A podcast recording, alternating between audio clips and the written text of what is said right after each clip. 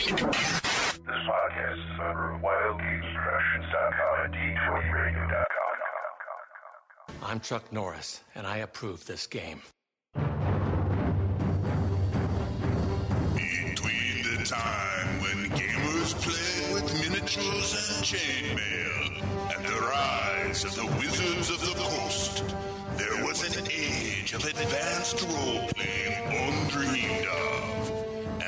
Onto the Gygax, destined to bear the jeweled crown of TSR upon a troubled brow, it was given to teach us all how to roll for initiative. Ladies and gentlemen, uh, let's get ready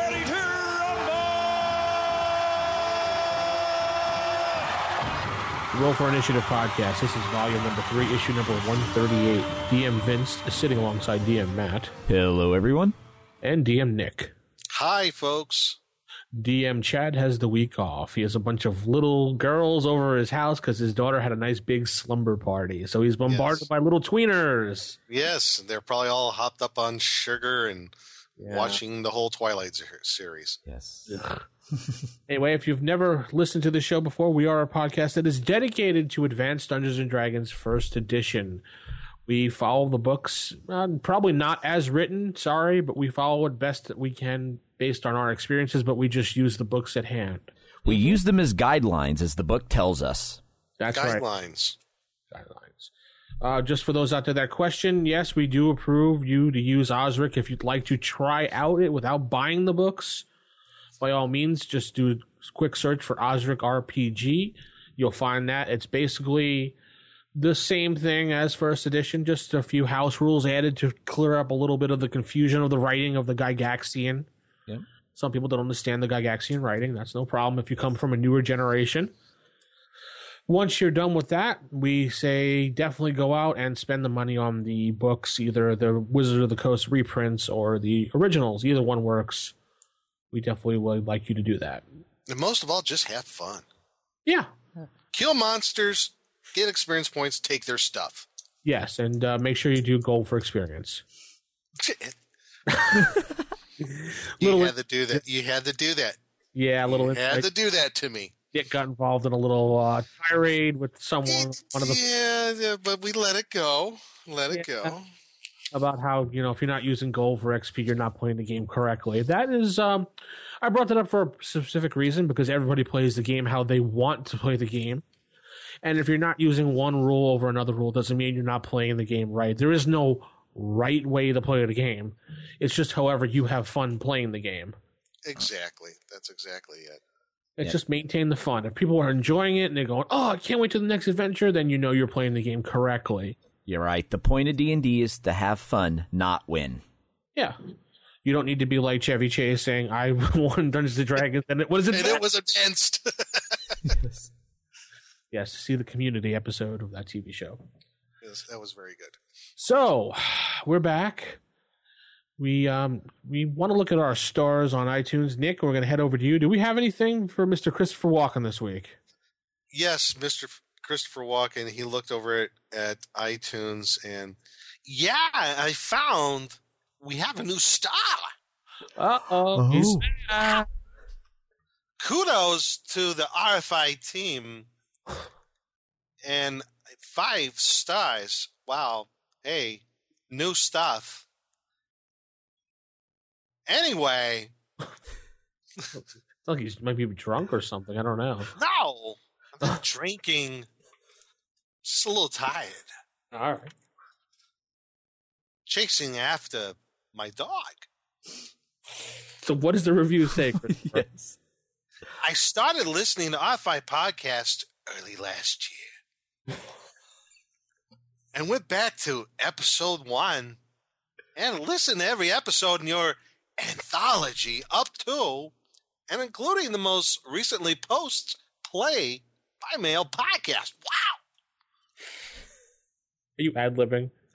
No, oh, okay. I can't do the rest. I just can't do it. All right, all right. All right, anyway, but uh, he says it is a great podcast, and I look forward to it. I got through the first sentence. I think each host brings something different to the team, but that is fantastic for the listener. Chad is a fantastic recent addition. Nick and Matt are great contributors, and even though I did not like evil DM Vince at the beginning of the show, I have grown to respect his opinions and realize he is the rock, which keeps the show steady and going. So you're like the rock. Yeah. Can you do the eyebrow thing? What I'm cooking. I'm sorry. I'm the chairman. of the do miss. he goes on to say, "I do miss Jason and like to see him occasionally return.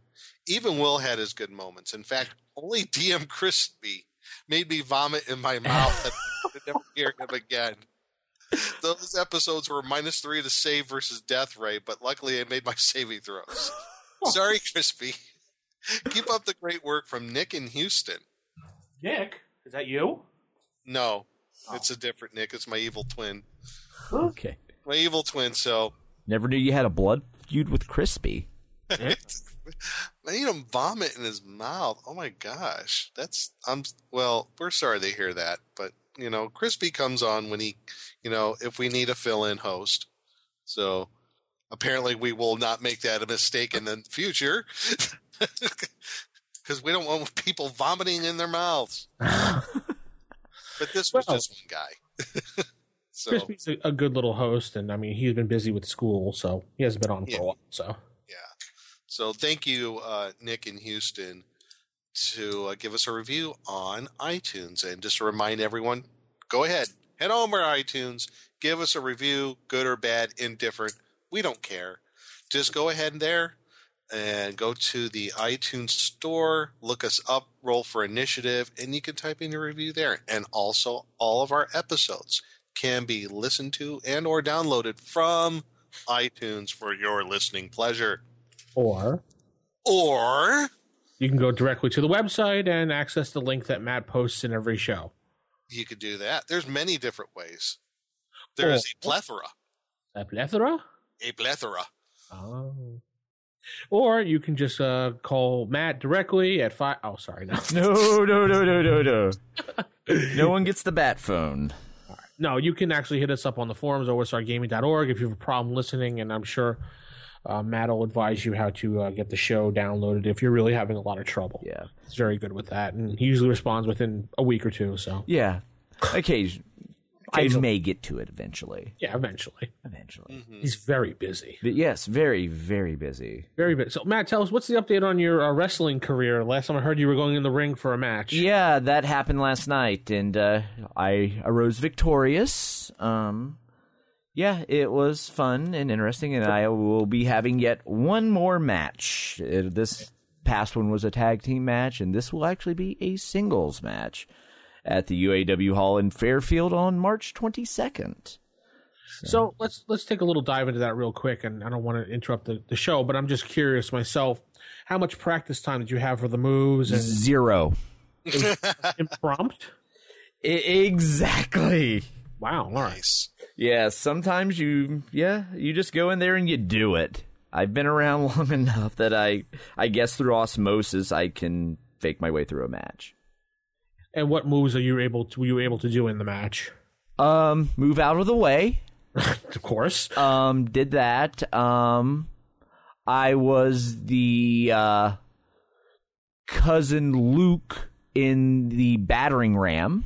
Gotcha. Okay. Um, and then we have a little thing that uh, my partner uh, Roger Ruffin, his finishing move, we call the Scooby Doo because you'll be the opponent will be laying in the corner and he just runs at you and jumps and starts running in place on your chest while you're laying in the corner. Oh, okay, like Scooby Doo. Yeah, exactly. So You gotta yeah, make the Scooby Doo noise. You go, Ruh-roh. But yeah, so so yes, with the, I ended up doing the Scooby Doo and absolutely killed the guy because yes, I was wearing actual steel-toed combat boots. Ooh. nice. Yes. To wrap this up, on a scale of one to ten, how much pain did you take? Uh, that would be a big old zero. Really? Yes. So you moved out of the way of everything. Okay. Yes. Yes, and there was a hot tag made involved in involving lightsabers. Because apparently Nice. if you throw a lightsaber to another person and you touch your lightsaber with their lightsaber, that constitutes a tag. That's a rather obscure rule, I guess, in the rules. Yes, yes, Yeah. But, but rule in the fortunately, it, it worked to my team's advantage. We, we did make tags with lightsabers, and uh, yeah, It's probably so your more. lightsabers touch tips. yeah, we, we crossed we we crossed swords. We cross swords and touch tips. Yes, exactly. Probably more of an indie rule than anything else, but Mm, I don't know. Have you ever? No one's ever tried using it in WWE. If if someone would bring two lightsabers to the ring during a tag match and they were to I- touch, it, would- they would probably count as a tag.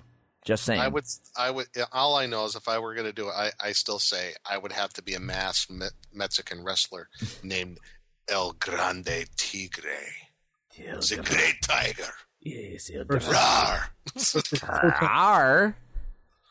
Well, your logic does apply there because per the rules of, of wrestling that are fake, any extension of the body, because you can hold the rope where you're supposed to hold the corner of Yes. where your position is. Yep. Two tag counts as a tag, so I would assume that anything in your hand used to extend to something else in someone else's hand would constitute as a tag. Exactly. And that includes Logic lightsabers. is right then. Well, wait a minute. How did a how did a lightsaber get involved? With Well, I may or may not. Well, the guys in wrestling, it was just as like an inside joke. They uh, were, were referred to me as Star Wars, so we just took that and ran with it.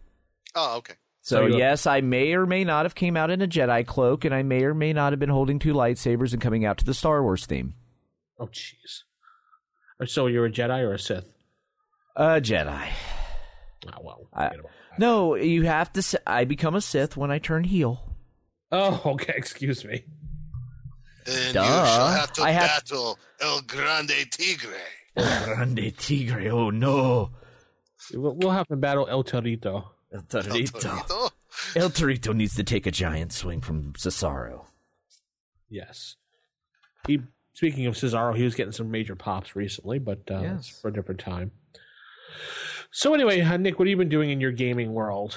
Um, just actually, uh, what was it? Last weekend, it was the the kids campaign for Temple of Elemental Evil, and that was it was going pretty well.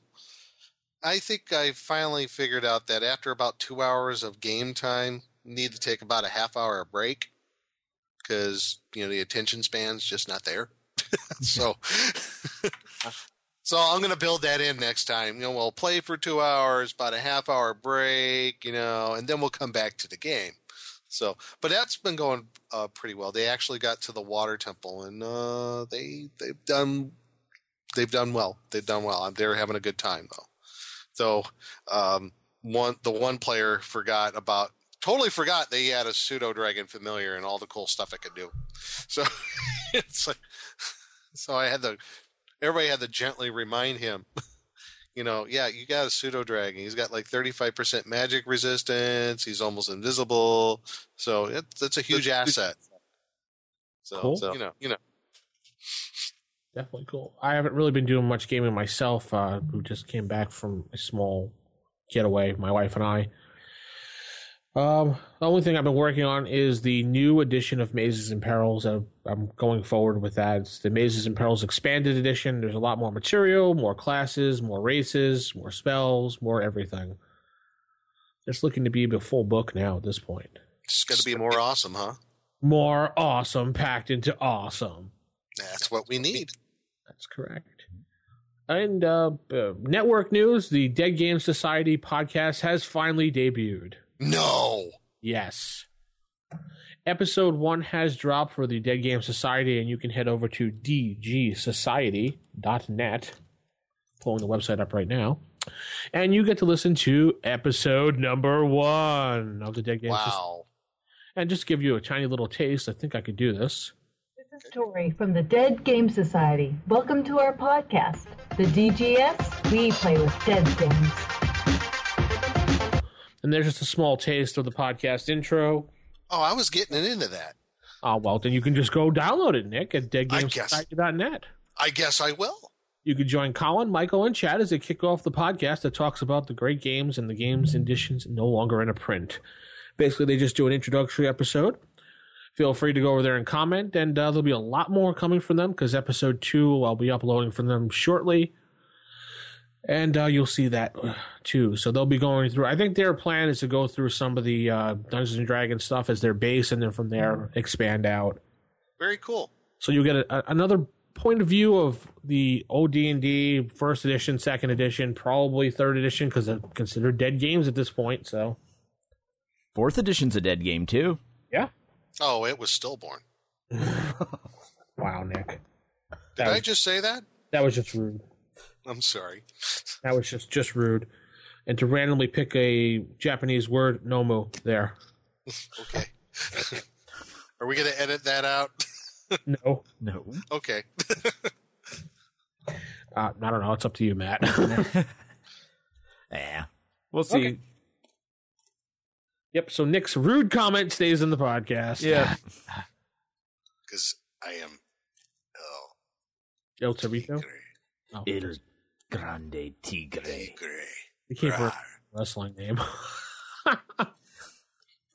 also, in OSR news, the OSR Superstar competition started this week. Unfortunately, I wasn't able to get the information out fast enough for you guys. So when this is published sometime later this week or the next week, the contest will only be in the first week, and round one will be going on. You can go to Tenkar's Tavern. I'm looking for the address right now. Matt, can you get that? I, I lost Yeah. it. I can throw that up in the show notes. Tenkar's Tavern blog. Eric Tenkar puts up the information for it, and uh, you can still follow along with round one. So far, we have 252 entries as of this recording. There's still 15 hours left to enter. Nick is going to enter, he said. I'm going to try, and we'll see what happens. See if I can come up with a cool magic item. I believe that uh, through the rumor vine, DM Mike from Save or Die has entered as well. Oh, cool. So there's probably some stiff competition out there. Hey, 200 over 250 uh, magic items submitted. Pretty cool. And if you um, win the whole contest, you do get, uh, I believe, it was twenty five dollars to DriveThruRPG. You also get the original OD&D box set that was print, the reprint from Wizards of the Coast, um, a copy of Barrowmaze one PDF, a giant dragon sculpture, or I'm not sure what it was exactly. You get lots of fabulous prizes chosen especially for you. Here it is. tenkarstavern.com. And uh, who wants to be an OSR? So you want to be an OSR superstar, you just click that link and you can just follow along with all of them.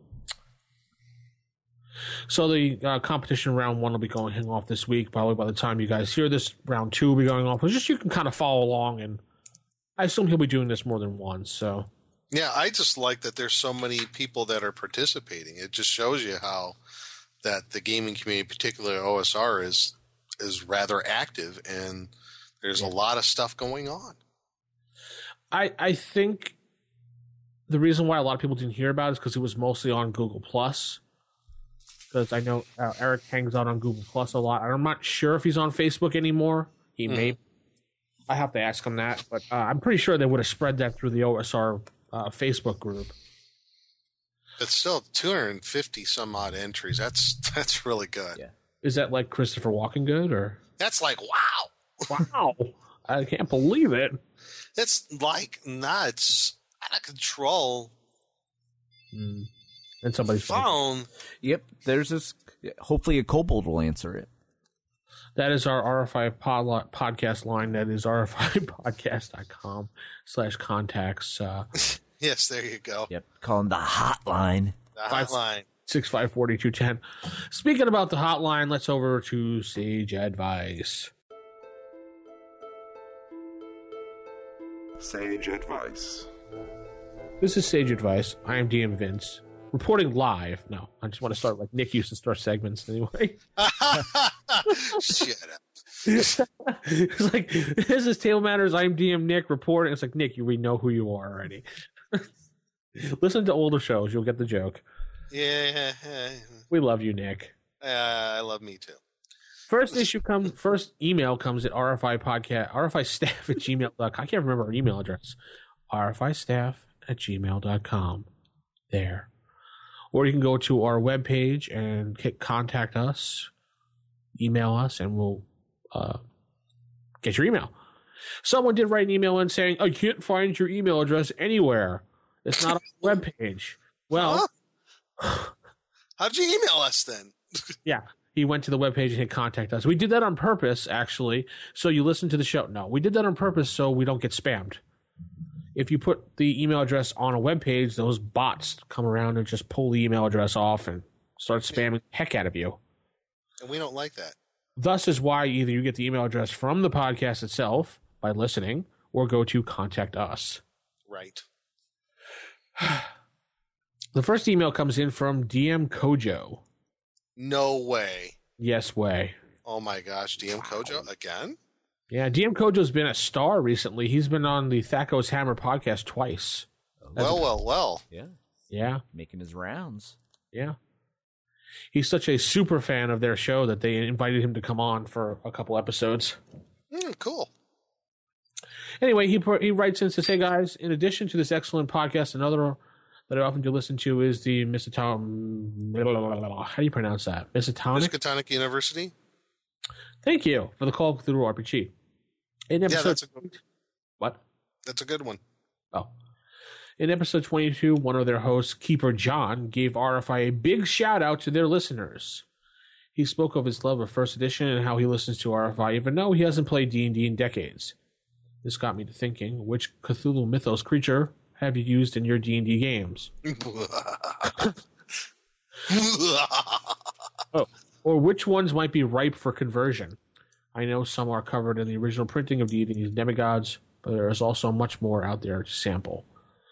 I specifically thought that I don't know how to pronounce half these names. Byakhee, Byakhee.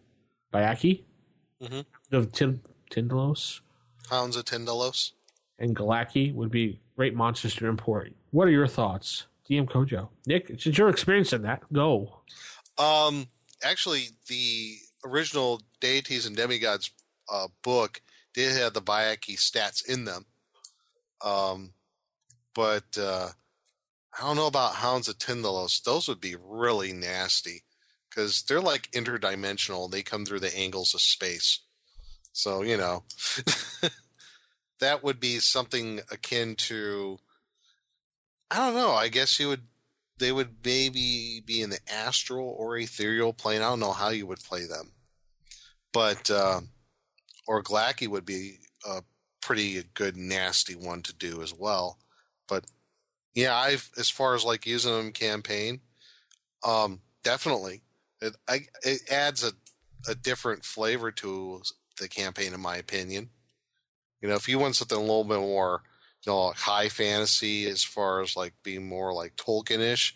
It, I don't know if it really fits, but if you want it more like a sword and sorcery kind of of a uh, you know Robert E. Howard kind of feel, who Robert E. Howard was a contemporary of Lovecraft. You know, they corresponded.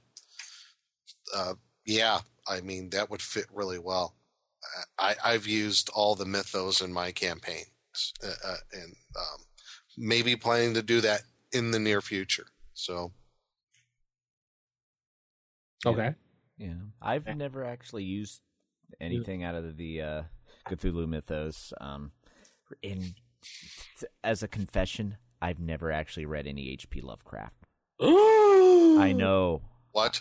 I I have not read any Lovecraft. Just Really? stop now and just go read some. Just Yeah. now, go. Uh, I have used Cthulhu in a Marvel superheroes role playing game. yes, you told me about that, and it sounded really cool. Yes, not not. I just went Nazis Cthulhu writes itself. Yeah, I mean, yeah, really. very sound like Hellboy in a way. Yeah, but yeah. Other than that, I've I'm horribly ignorant when it comes to the Cthulhu mythos. Well, if I remember correctly, Lovecraft's work has fallen into the public domain. Dun, dun, dun. So, and a few and a few years back, the Library of Congress did a collection of Lovecraft's works that were printed. You know how they did a whole bunch of them for Jefferson Yeah. and some of the other great American authors. Uh, Lovecraft was one of them, and it was part of that series. Um, and just reaching off my my shelf here, the deities and demigods. For the person who want to know about like Byakhee, um, yeah, they're all statted out in there. And I think if you do a search online, you might be able to find, you know, the the Cthulhu mythos statted out for AD and D somewhere. Yeah, I So- think I have some ebooks of some of them. I've just never got around to reading them. Yeah. So uh, it's it's not hard to do. I'm sure you could find something. It, it, it I mean, I don't know if I would actually stat out the you know what would be quote unquote the gods of the mythos, but a lot of the creatures like deep ones, Byakhee, uh, hounds of Tindalos, um, you know, those would be you know you could stat those out pretty well. I mean, deep ones are pretty much like Kuotoa in a way. If you want to find something now analogous what's going on in AD&D now. So, but um, yeah, it, if you do, in my opinion, if you do add those into a campaign, it's definitely going to take a darker turn. So, just keep that in mind. Depends how lighthearted your game's going to be. I, I don't know. It's up to you as a DM, but I like I like using them. I mean, it was originally part of the whole AD&D mystique from the very beginning. I mean, it was one of the influences was Lovecraft's work. So I can't I can't see how you can you could uh, go on without it. Yay. All we need is more tentacles. Whoa, now. It's kind of personal. No, not that kind. Oh, okay. As in Cthulhuid horrors from beyond space and time. We want to suck your soul out through your nostrils Uh, or other orifices. But let's. This is a family podcast, so. yeah. cool. Thanks, DM Kojo. I've never actually used them myself either, so I can't really comment. My apologies. And I actually have found online a link to the audiobooks, uh, Mhm. like the collected public domain works of H.P. Lovecraft in audiobook form. I'm like Yep. a big audiobook guy, so Oh yeah, there's even on YouTube. Absolutely, there's audiobooks you can listen to of the of the story, the Call of Cthulhu. Um, what's at the Mountains of Madness? I think there's an audiobook of um, some of his earlier, uh, you know, lesser, you know, s- smaller works. So, the Doom that came, the Sarnath. Uh, yeah, they're all out there. Cool. All right. Thank you, DM Kojo. Second email comes in from Ed. He was talking about the monk episode being broken and it fails at the end. He said, uh, Is there any way to fix this unless monks are now ninjas and they disappear on spawn? he also wants to know. yeah. And if there's a problem, how do I get the podcast and what can I do to rectify the situation if I need to, you know, listen? Matt, I'll drop that over to you. I went and checked the download. I would just go ahead and try re-downloading it. Um, it appeared to be everything uh, was there for me. Didn't cut out. Um, so just try re-downloading it and see if that works. You can also, if you go into our uh, archive.org thing, it's uh, Roll for Initiative podcast, all one word. I'll put a link to this in the show notes as well. It's basically an archive of all of our shows that just has direct download links as well. So if for whatever reason you happen to see a post of a show and it doesn't show up in your iTunes feed, uh, that you can go to this site and download them. Like if I say Forget. upload a show at like twelve thirty at night and forget to like update the RSS feed, you can go to this page and download it, and or you can wait till me to fix it. Issue 137. One thirty seven. yeah. So I'll throw a link to the direct download page uh, for all of our shows, so that way you can also go there and try it. Sure. Cool, cool, cool. Um, yeah. So next one comes in from thank you, Ed. Next one comes in from Keith. Um, this is the one about the email address on the site that I was talking about. Uh, I'll leave at the end of the email. He has two things. One, you're asking for stars on iTunes. I think making I think you're making your podcast very iTunes friendly. But I only use my PC and I copy and paste the very difficult to see link in each show notes page to get the download page. I'd give you guys five stars for everything except the ease of getting the show. Then I'd give it three and a half. So I guess average of above four stars. That's pretty darn good. Well, comment on that one, anybody? Um, I'm just curious of what was the complicated download link. I don't know. I thought you just posted. I, as far as when I go to the actual web page, it just shows the link right there. I mean, Right, you just should be able to just click download, um, unless you're seeing our show notes elsewhere. Um, yeah, Yeah, you click on read more and uh, you know about the show and then there's yeah, there's You know what? you, Maybe you can either play it from the from the website, you can click and play in a new window or click on download. I'm thinking either a he's on his phone, which might be a Android phone, and a lot of times they have problems downloading. Yeah. there you go. You might be right yeah. there. Mobile device could be a little wacky. Um, yeah, it could be a little wonky. That's true. And I know if you hit a lot of times hit our episodes in Chrome, it'll bring you to that weird, wacky. uh Oh yeah, it actually opens up the uh, XML as opposed Yeah. to actually just downloading it. Right. So it depends on what browser you might be using on your Right. computer too. Where this is where the I'm posting links to our direct downloads page over at archive.org. I, this may you should try using that. It may be a little more user friendly. Or I think we have a feed burner address too. Yes, actually we do. Well, I know it, for the show, Yeah, it's is. friendly for both Internet Explorer and Mozilla Firefox, and I use Firefox. If you click on the Get Our Podcast RSS feed logo itself, Yep. brings you right to our giant logo, and it brings you to all the episodes in FeedBurner, showing you all the episodes, and all you have to do is hit play now. There you go. Yeah, and there it is. There's Well, all right- the episodes from the RSS feed. But I have a feeling he might be on his mobile phone, so that might be. I've I've seen that happen. Yeah. Sorry yeah, mobile phones are a little different. I mean, you know, they just don't. Some of the things just don't line up with ever whatever browser might be in that phone. Anyway, So- part two of his email, number two, because he said two things. As a person that plays second edition, I didn't know there was one, or Call of Cthulhu, I went over my Dragon magazine collection and pulled out issue number 148 to take a look at the updated Cavalier. Mm-hmm. Interesting, but what I found more interesting on page 35 in the Arcane Lore section, that it, they explained how certain spells actually have healing properties, well, sort of. I'm not sure how much of this crossed over into 1E, crossed over into 1E, but did it make it in, I think. Is these spells fudging things in a way I like or not? Would I keep them in my future games? Keep up the good work? Sorry for not inst- installing to give you stars. If there's another way, please tell me how. Keith. Oh, by the way, you don't have your email address on, email address on your site. Strange. Well, we explained that one already. Because we don't want to get spammed by a spam bot.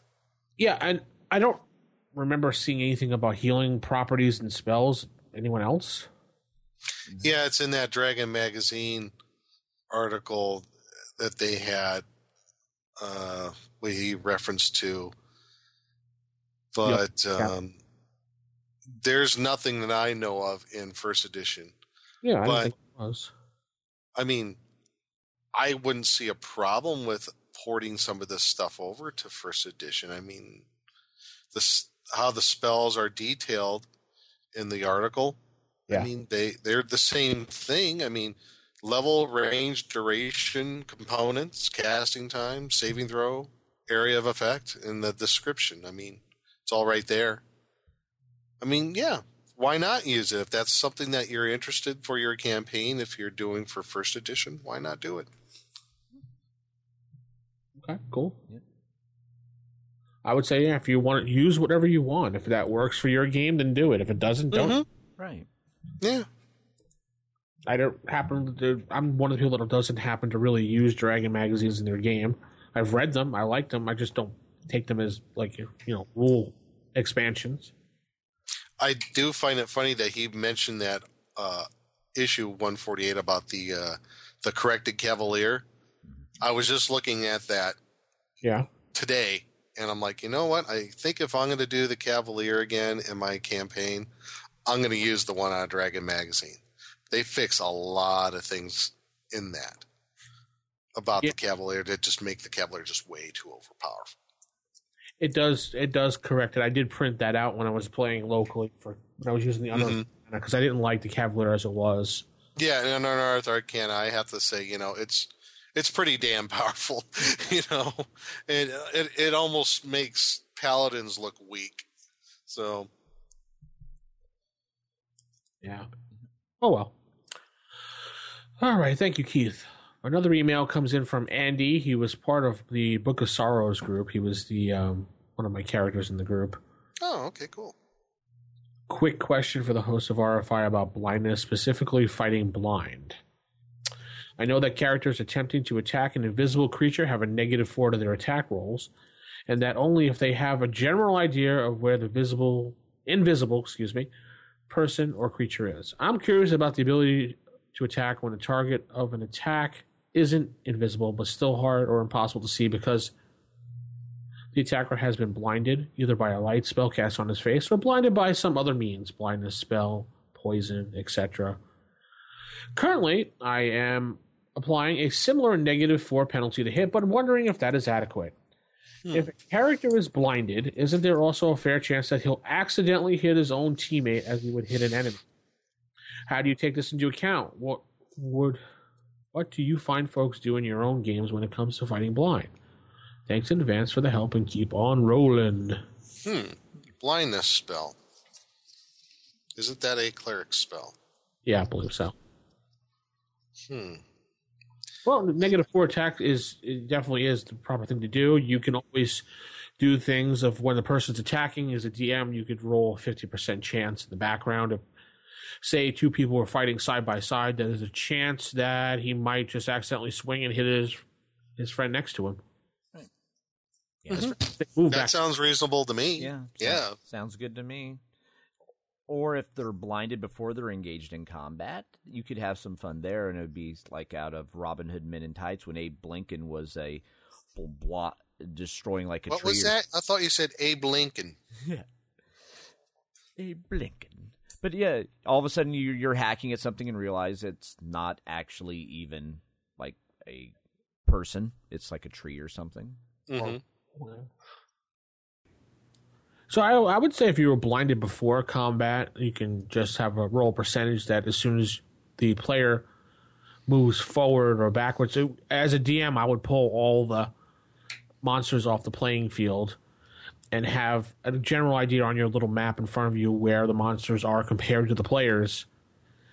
And uh, I would, I would think I don't know, kind of be hard to do it. I mean, moving forward diagonally, have the players move their combat and tell them just move that direction. And if players bump into each other, you can roll on your chart behind the screen to see if maybe they would attack each other because basically bang into something. Oh, it's an enemy.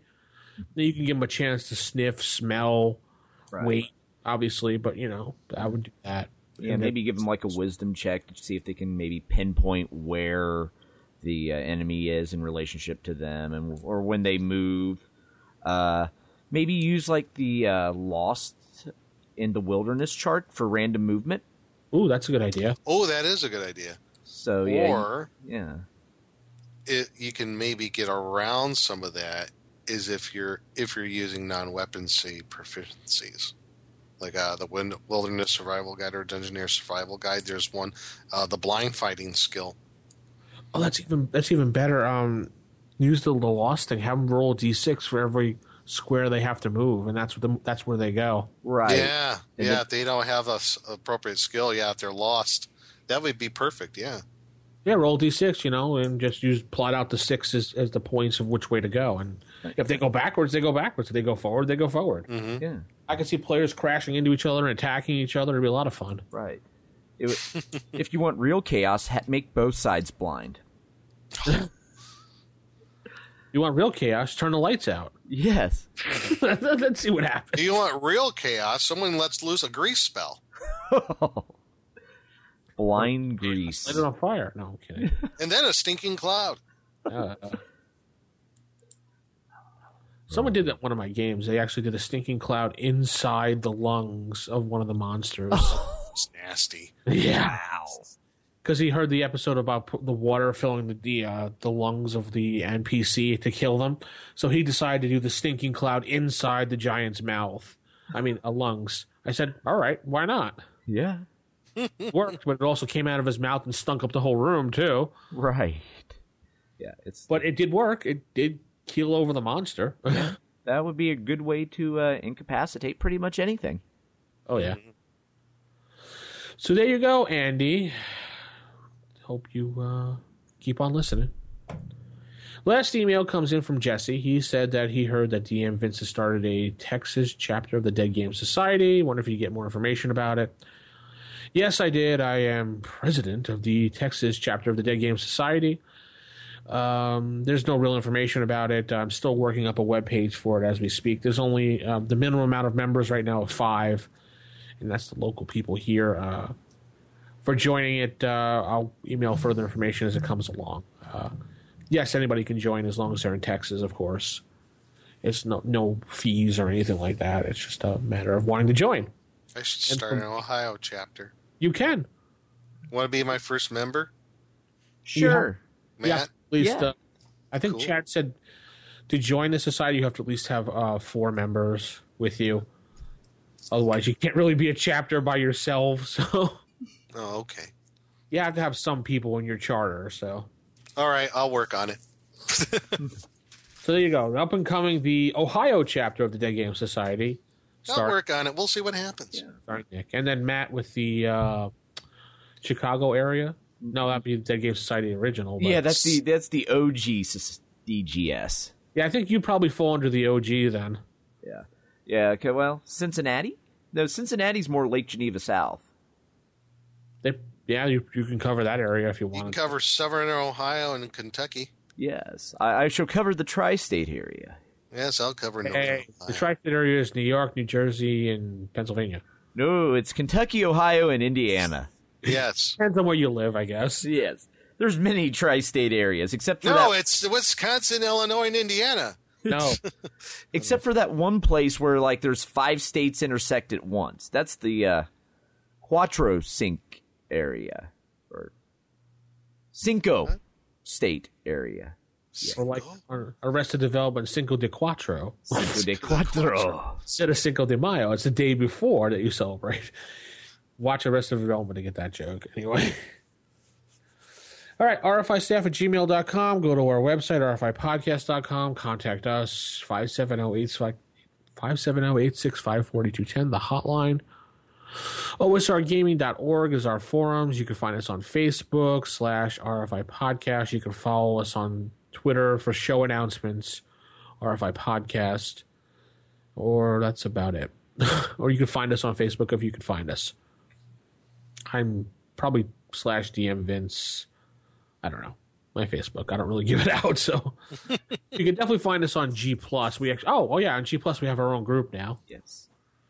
It is uh, RFI Podcast on G Plus. It's a group you could follow it, and we list our shows on there. Speaking of which, I have to post up the new show, which I forgot to do. Yeah, I'm not a big G plus guy, and I always forget to post shows there. You were a G Plus person. I'm on there, but I don't actually ever go there.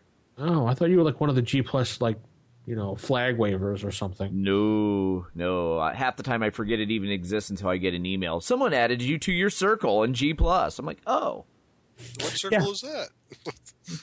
I get that all the time. Someone added you to your circle. It's like, oh, all right, cool. yeah. I'm like, who are you? How do you know me?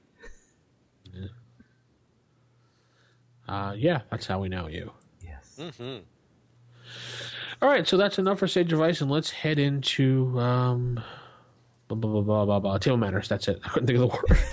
Yes. Yes, really. We've been doing this podcast for 138 shows. Uh, you know, we've had what the last four weeks off, even though you guys had shows. So Right. the joys of staggered release schedules. We can fake vacations. yep, we It's a lovely thing. Typical. Of all the evil creatures in the world, I'd like to find one with table manners. What are you kidding me? I spent years cultivating the worst table manners on the planet. Table manners. Oh, sorry. I'm sorry. Christopher Walken? I was completely out of it. Apparently you were. yes. Wow. We yeah we we take a little break and we just fall apart. I know. Anyway, in table manners, yeah, we'll just leave that in. In table manners, uh, we're going to go back to & Magazine, uh, to their spring 2014 issue. And they've been around for, what, two years now? So we're going to kind of do a compare and contrast between issue one and issue eight, give you an idea what's in the new issue and just how far they've come. And they've it's become a fantastic magazine for Oh, for first edition AD&D and some other material. So let's just head right on into it. Well, if you want to first of all, if you want to find, them, you need to go to end hyphen mag, I believe it is. Yeah. And hyphen mag dot com, and you can Mm-hmm. find the magazine. Issue number eight just dropped, so uh, we figured it'd be a good time to jump in there and compare two years later versus our show we did on issue number one. Mm-hmm. And this time we decided to uh, keep the guys out, uh, just as so we can just go over the show without them sitting here and just sitting there uncomfortably answering questions. So Yep, we also have a link to and-mag.com on the RFI website. If you scroll down, there is a there is a link to it, so you can go to us and and just click on that link. yeah, just click on the little uh, logo there on the right hand side that says Mhm. magazine. Mm-hmm. and download their magazine. So www and that's a n d hyphen m a g dot com. The only free first edition, really majority of the content magazine out there, and uh, comparing just just a comparison, quick overview look versus issue number one. I want to say it has doubled in size for one. So first Oh edition- yeah. Oh yeah. 51 pages. I'm looking at it. And now we're up to 91 page, 91 or 90. 96. 96. It's, so we're almost double in pages now. Yep. Almost. Uh, the layout is 900 times more professional looking. Yeah. The graphics are better. Uh, they've really like like Matt was saying before the show. I, I mean, if this was a real magazine to, to pay for, I'd pay for it. yeah, yeah, we'd all would definitely be putting our dollars down for Yeah. this. And Yeah, Mhm. it's basically evolved from a fanzine to an actual magazine. Yes. That's the way to look at it. That's they have- aptly put.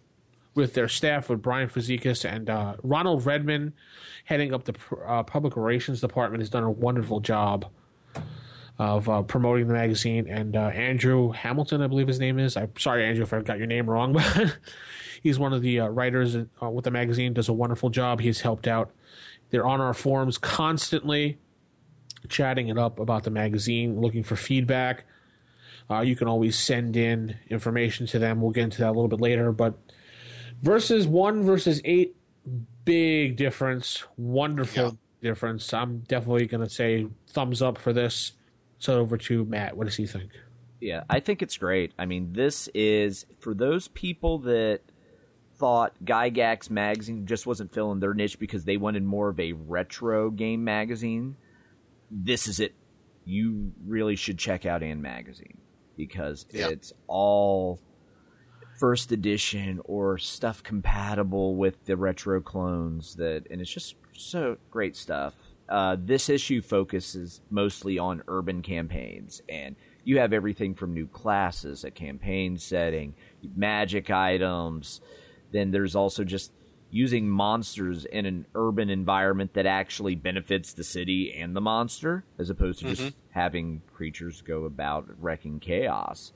I, there's just so much in here, and it's just a great magazine. The layout so much better. It it feels very professionally done.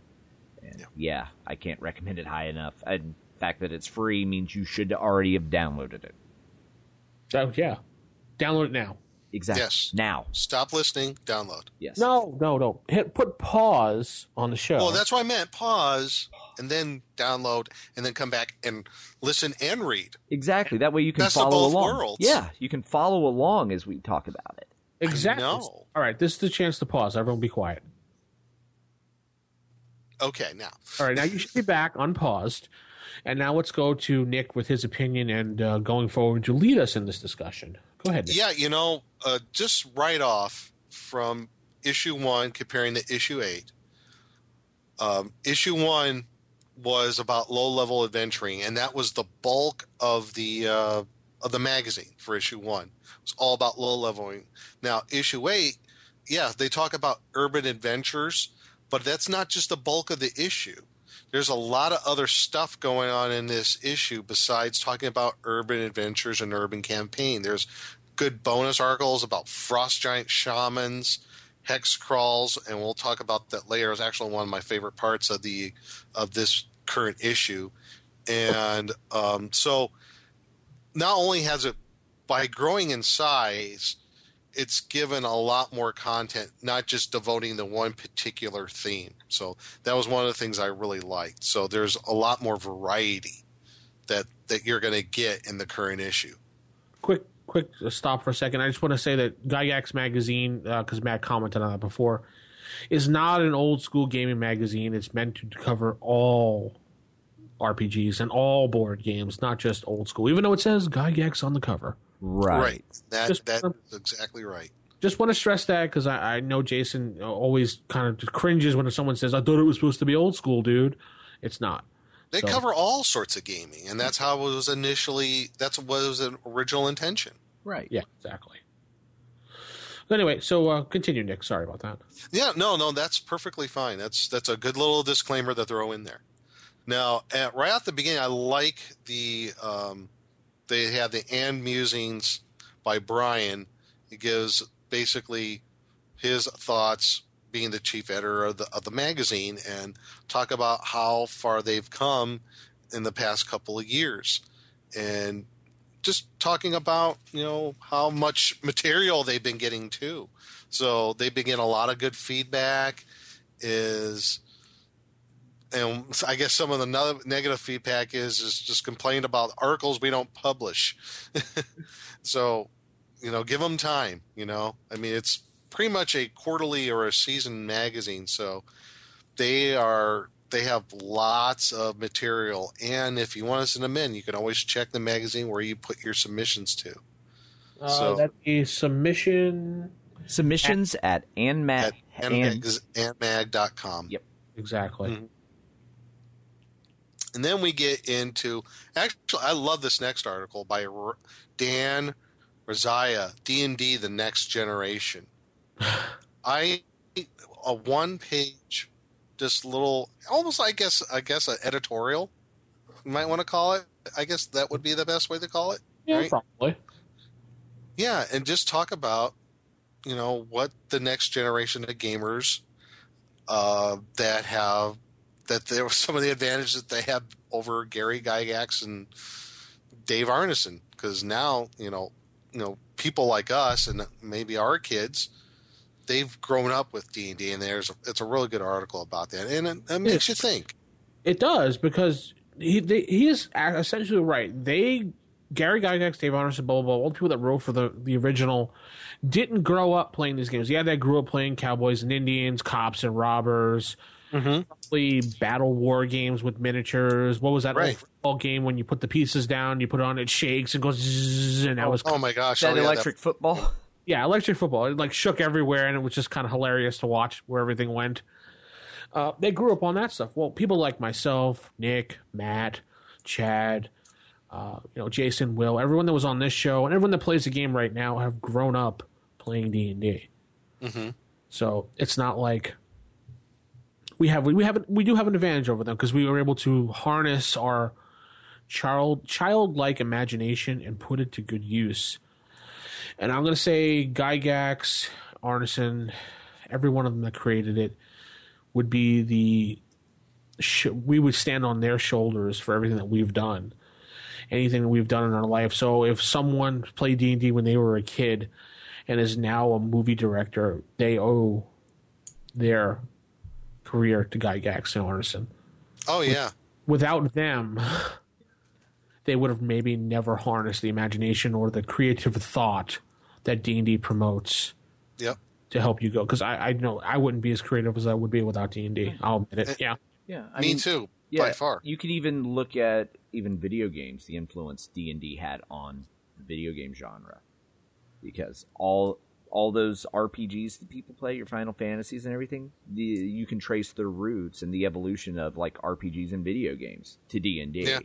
Well, one of the first computer games was a fantasy based game called Adventure. So, Yep. and it was played like on, I think, It- I, I it- could be wrong on this. It was played probably on the uh, It was a uh, 2600. ARPANET. Yeah, Yep. The, and but I mean, uh, like getting on what Vince said, it, us the I guess the generation after them, you know, we we were the ones that were. How do I put this? we're, Um, we're the ones that reap the benefit from them blazing the trail. They're Exactly. The, they're the ones that had to put in all the real work in base creating the past for us to follow. Mhm. They didn't know. There wasn't a like preconceived notions of what is a role playing game. Right, and it was also, and it's also up to us as like that next generation to carry that, to carry the torch, you know, the into our kids if you know we have our own or we have you know nieces and nephews or or even just other kids in your community if you want to start a gaming club. You know it's up to us you know we we we can we can look back and it's like i can't hardly ever remember a time without d&d or any other role-playing games in my life. It was become a part it's become a part of our lives. So and it's up to us like i said to to carry on that tradition. And we can do that with with our kids and with or or just the kids of this next generation. And it's it's a bit of a responsibility. Yeah, and and it may the D and D they play may not resemble ours, but it still mm-hmm. doesn't mean they can't get the same benefits of the increased creativity, the enjoyment, the memories and experiences through D and D. Yeah, the rule set could be different, but they're still gaming. They're still getting having that experience, and that's what's important. And I think it's up to us to kind of be like the, so they don't lose the, the I don't know the essence, the spirit of the game. We're, we're the shepherds that, that Mhm. kind of guide them along. Yeah, they'll find their own path, but we can say this. Remember where you this came from, and just Yeah. give them an appreciation of the past, even if it's like the OSR isn't their preferred flavor. They can still have an appreciation for the foundations of RPGs. And I've, you know what, and then that's an interesting point because I've actually um, heard that from from other people in either other forums or, um, you know, from maybe other podcasts where there were players who started with third edition or fourth or whatever, and um, they've heard from other people. It's like, what is first edition and D, or what are those little brown books all about? And they've actually looked into them and they played a few times and they've liked them and they play that too. Mm-hmm. They've gotten interested in the literature associated with them. So it kind of snowballs for, for those people. They, they it's almost like opening up a treasure trove and it's like, wow, I discovered this whole other level of of imagination beyond what I've already learned here. I can I can learn so much more. I can add so much more to my imagination and to my games and whatever they may be. Cool. Yeah. it's so that's cool. basically our thoughts on that D and D: The Next Generation. Hmm. What do we got next, Nick? Well, I guess the next article I thought was it was different. It was a little a little uh, weird for me to to read. Is the Life Swarms with Innocent Monsters by Michael Coronet, and this one's about basically using monsters in an urban campaign in an urban environment, and I guess using them in a I guess a public service sort of way. Would that be the best way to describe it there, Vince? Yeah, I think so. Yeah. Yeah. Yeah, I- it, it was interesting. right. Yeah. It's like, how could we use these creatures that pretty much in the wild will just make our lives pretty miserable and actually use them to our advantage to benefit society? I was Mm-hmm. personally amused by the concept of wizards renting out cloakers to women. yes. so that way they can be warm during like snowstorms. Like, Yeah, uh, some of this article I could I I liked. Some of it I'm like, you know, that might just be a little too much. I like to keep the monsters mostly out there in the wilds. I don't like to use a whole lot of stuff as like I don't want them. I don't want them to be too common. You know. Yeah, I guess it depends on the how you look at your monsters. Like in specific, like the Right. non-intelligent ones, are they basically Mhm. just that world's version of animals, or are they something a little more than that? Right. Right. I guess that's how your how your campaign world is. Right. Exactly right. Yeah, because if you see them as being more animal-like, then at that point, yeah, I could see the humans doing things Mhm. like this, like either using like some of your more exotic monsters as pets, Right. or actually uh, herding some like owlbears and using them for meat Mm-hmm. as opposed to cattle. I, so it just depends on your outlook on how monsters fit into your world. Are they special, or are they just these random be- these mythical beasts that uh, inhabit the wilderness? I, I thought it was interesting, like uh, the part where he was talking about for food, using I think it was um, what was it carrion crawlers as a creature that could paralyze livestock when they're brought in to slaughter. Right. I thought that's an interesting idea. I never thought of that. Right. Or using giant beetles as garbage eaters. Right, right. And some of that might kind of happen in, in a, natural roundabout sort of way. For example, like I'm thinking for like for my Waterdeep campaign, I might be using one of the things that they might use for sanitation, like down in sewers, is gelatinous cubes. Right. It's You something know? we've joked about in the past, but yeah, it Mhm. makes perfect sense. It makes perfect sense, you know. And those are things that maybe that the city themselves did not, uh, you know, particularly plan on using, but maybe they're like they get a report say, oh, you know what, gelatinous cube has just set itself up in the uh, in the sewers down there because of our our uh, our repair crew was down there and they managed to run into one and and the and they probably the Lord's Waterdeep were like, you know what, fine, let it clean up. That's what it does. You know, just don't bother it. Yeah, sounds good. Vince, you got anything on that? No, I, you guys pretty much said it all, so I can't I really do that. Some, but like I said, I don't know. It, it, some of them, I just don't want to make the monsters too common, like the whole cloaker thing. You know. Yeah, yeah, and, yeah. Oh, gelatinous cubes coming through. Let's just step out of the way. Yeah, I but I think uh, Matt's right. That is- it depends on what the monsters are in your game world. Are they just as are is a gelatinous cube just as common as a cockroach or not? You know, I don't know. I guess in your world you could do whatever you want, but like Nick is saying, you don't want to make things too common. Yeah, and and, and then it becomes boring after a while. Then it's like, oh well, so what? It's just a bunch of carrion crawlers working uh, with the bush shop. You know, Right. Yeah, I, I think the ideas used in this article are best if you maybe pick one or two. Don't use them all. So that way, it's Yeah. like that way it gives character to your city without just being okay. This is just becoming some sort of weird uh, parody of a city at this point. Right. The only other place I would think that would work is if you want to go a little overboard is like if you're if you had a city that was like underground. You know, a Yeah. whole like a whole drow city. You know how kind of elaborate and weird that could be. Right. I mean, I don't think you can go too overboard there. No, no, probably not. Hmm.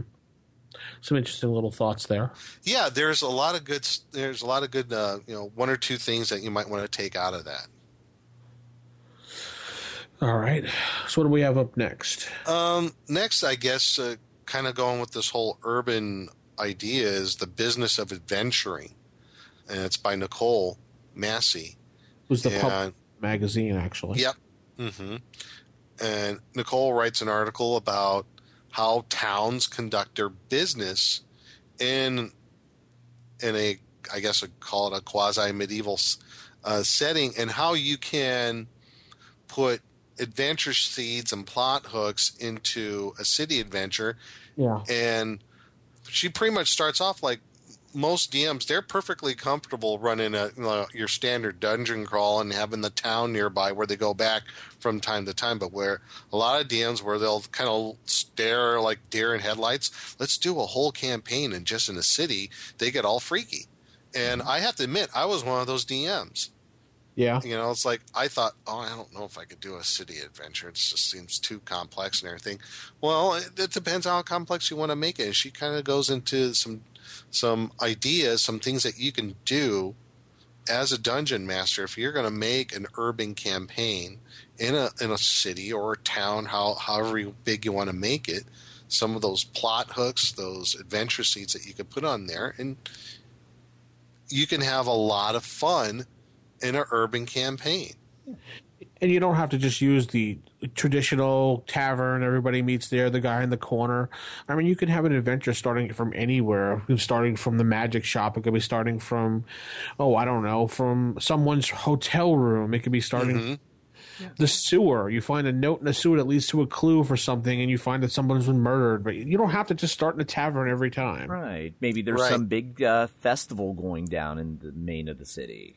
Hmm And she brought up the point about just the simple fact that we're talking about a pseudo quasi medieval setting. It's not a assembly line type society where things are made and easily disposed of. You have to get the raw materials. Things are individually made and then they're purchased. And if those raw materials are in short demand, how are you going to make those things? Like she talks about, you know, the cobbler and how he needs boots and shoes are made to the person, and and you can actually maybe form a whole sort of mini adventure around that. Maybe the the guild of cobblers they're short on on leather, Yeah. and they need a and they need to find out why there is a shortage. Right. And it's coming from a certain area. Maybe they've heard some like maybe there've been bandits attacking, uh, uh, uh, raiding the the caravans. You know, however you want to take it. Right. Maybe the uh, cattle that they were using to their hides to tan the leather, all of a sudden herds are turning up dead. hmm Disappear entirely, maybe. Yes. And they have some strange markings upon them. Right. They're all drained of their blood. hmm Are we talking about like black helicopters at the night from the government now? Yes. Well, it'd be Now black, we're talking Call of Cthulhu stuff. yes, Delta but Green. black griffin, black griffins. black griffins with headlights. yes. on their heads, coming in the middle of the night, sucking the blood out of the cattle. No, but besides joking aside, you can build just a simple um, supply and demand type mini adventure around something like that, and maybe even build upon that. Maybe there's some other nefarious plot. Maybe it's not just the the the amount of leather. Maybe there's some other things that are disappearing in the supply chain. Right. Ma- Who's ma- behind it all? Yeah, maybe the blacksmith's having a shortage in metal, and the reason that shortage in metal is one of the enemies of the city is actually cutting the supply off and building their own army. Mm-hmm. Mm-hmm. That could lead off to a whole bunch of stuff. Right. So that's like one of the things that she talks about, and also the people of the of the of the city. You know, maybe someone who uh, maybe someone who disappears who's prominent could you could form a whole adventure around that, or someone new that pops up. Right, So Yeah, I, I think city adventures scare people a lot because eh, when you first think of it on the surface, you're like, how am I going to kill things? Because you can't just go around like it's it's not going to be very combat heavy at first until you start venturing deeper into the story. Because you're not just not going to go kicking doors down in cities and like hacking people up. right, right. There's going to be a lot more role playing involved. Right. but um, some people might be uncomfortable with that. But you know what? I found out, just for example, the the, the nightly campaign my friend Jeff's doing. It's a lot more role playing and political involved, and we're having a blast. Doesn't mean we're not having like you know combat happen now and then, but a campaign where like in an urban environment you're going to have more role playing stuff involved it's you're going to really get into your character and learn and it also makes the DM work a little bit more as playing NPCs even better too. Hmm. So that's a really good article about urban uh, adventures, urban campaigns, and just as a DM, you don't have to be afraid of of doing a whole setting just right there. There's some really good tidbits of information which goes right into, you know, what about a certain character class you think that might not work into a campaign, like the druid, for example. You think a druid could work in an urban campaign? Well, Mr. Leonard Lakofka has a lovely article about the druid in dungeons and towns and does an excellent breakdown of everything that you know the druid could do It does break it down a lot, but it just I don't know. It seems like I'm looking at it as a power gaming point of view, though. yeah it could be but i think it just giving you know um the person who's playing a druid is like you know what you're not entirely useless in an urban environment or in a dungeon Right. Well, not every. Cl- I I don't know why people think classes are useless. There's always a use for every player, right? In the game, no matter what class they are. I know people are like, "Oh, magic users blow." It's like there's plenty of things you could do after you blast off the one spell, and we've done Right. Yeah. show advices on that. So but I think this article was like geared toward those people who who get who have this stereotypical thought that the druid is just some hippie out in the forest, you know, protecting the trees and the wildlife, smoking weed. Oh, sorry. Yeah. smoking weed. But no, it's not entirely like that. They Right. are useful in urban and dungeon environments. Yeah, th- with this article, just look at it as it more an example in creative uh, use of magic and spells. It's just more, and you can even take the concepts of this article and apply it to pretty much any class, just to have a different take on a given Mhm. class. And I Right. think that's the bigger thing. Just saying, hey, on the surface, it doesn't look like it, a druid would be all that useful. Here's actually how it could if you just change your perspective a little bit. Right. And I think the key word was, like you said, be creative.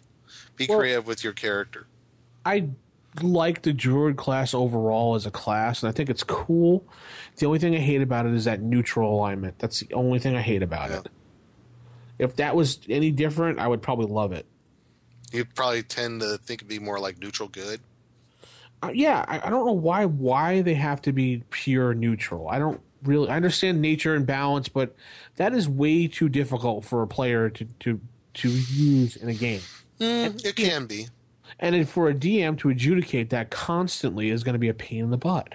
Yeah, it could be tough. That's true. You're going to have players not intentionally treading the line of what is considered true neutral. Well, uh, then I guess you, as a DM, maybe in your game world, maybe you do make DMs, new, uh, druids neutral good. Make DMs neutral good. Yes. Yeah. th- yes. All DMs must be neutral good. Nah, I I don't know if thought they're neutral evil. Oh, I thought it was chaotic neutral. Something like Uh, that. that might be most players are chaotic neutral, but, But yeah, Len does have a great article here. He does list some new spells uh, for Yeah. you in your game, which are really cool. Uh, we won't spoil that for you. But page twenty two starts, which I think the the best part of & magazine is when they put in new magical items. oh yeah, and they're peppered all through the uh, all through the uh, magazine, which I love. This is what I the little gems of this magazine. This is one of the gems of the, everything is great in the magazine, but these are what I consider the little gems because I like to see Mhm. what people come up with. Yes, and how we were talking about blind fighting earlier. One of these magic items, the earring of acute hearing, could help with that. Absolutely. Yeah. Yeah, so you get plus one to your surprise rolls and minus one to hear noise or other listening rolls. So Mhm. you're not going to get surprised, and you're going to hear things all by wearing these earrings.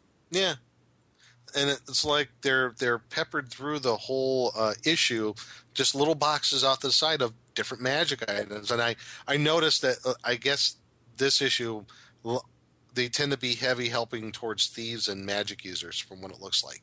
Well, that's good because a lot of people like to see uh, stuff from those for those. So, Yeah, well, not from them, before them. I don't think they're actually going to, you know, write in as a magic user saying, "Please do this." no, no, I'm just saying that that the the magic items that were created tend to be look like they would benefit uh, magic users and or thieves. Very true. So, so after that, after we have uh, was an article by Ian Slater, and he writes an article Say AC Slater. uh, about oh, no Ian Slater sorry, I say by the Bell flashback there. yeah, I guess. And um, at first, I was a little, I was a little confused by the article. It's called "Sleight of Hand with Dice and Cards," Yeah. and then I'm like, I read a little further, and at first they're talking about. Um, he, he gives like some rules that you can maybe use, some guidelines, how you, how your characters if they get into like some sort of card game or a dice game in in a tavern or a bar or wherever, how they could cheat at them. Uh-huh. and then it gets into different types of games that you can play uh, that's part of that that what they would find in a tavern in environment uh, cavalier's courage uh, orc bones a game called star storm giant i like the one called fireball that one seemed pretty cool so Yeah. and it, and he talks about each of these different uh, card or dice games, who they're typically played by, either you know a type of class or a race, and how the game is played. So you could actually have a game within a game. So you're playing D and D, your characters are in an inn, and maybe there's a bunch of thieves and fighters that are sitting around there playing orc bones, and you want to, and they ask, you know, hey, you wanna you wanna play orc bones with us? You're like, okay, how do you play? So you could go into that, or you have a bunch of magic users. They're playing Fireball. And they they got a bunch of cards, a deck of cards, and you can actually play this with a deck of cards in the game. So really cool idea. I love stuff like this for me as a DM or a player because it really brings the game to life. You almost feel like you're there. You Yeah. know? Yeah, definitely. you're you're actually playing the game Fireball, you know, that these magic users are playing, or Dragon's Foot. There's another game right there.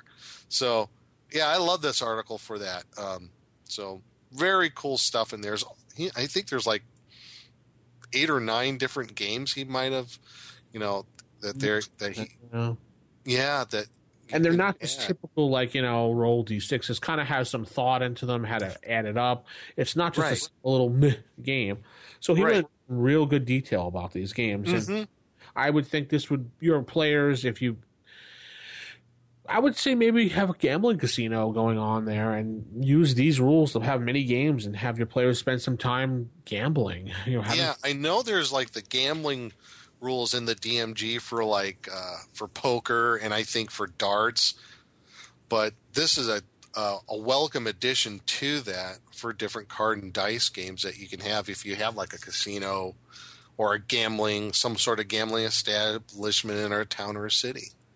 So, or you can use this as a I would think you could almost use it as a plot hook Yeah, these, these games. You know, maybe you have to win a hand of of Hydra, which is one of the card games, in order for you to get your friends out of prison, something like that. I don't know.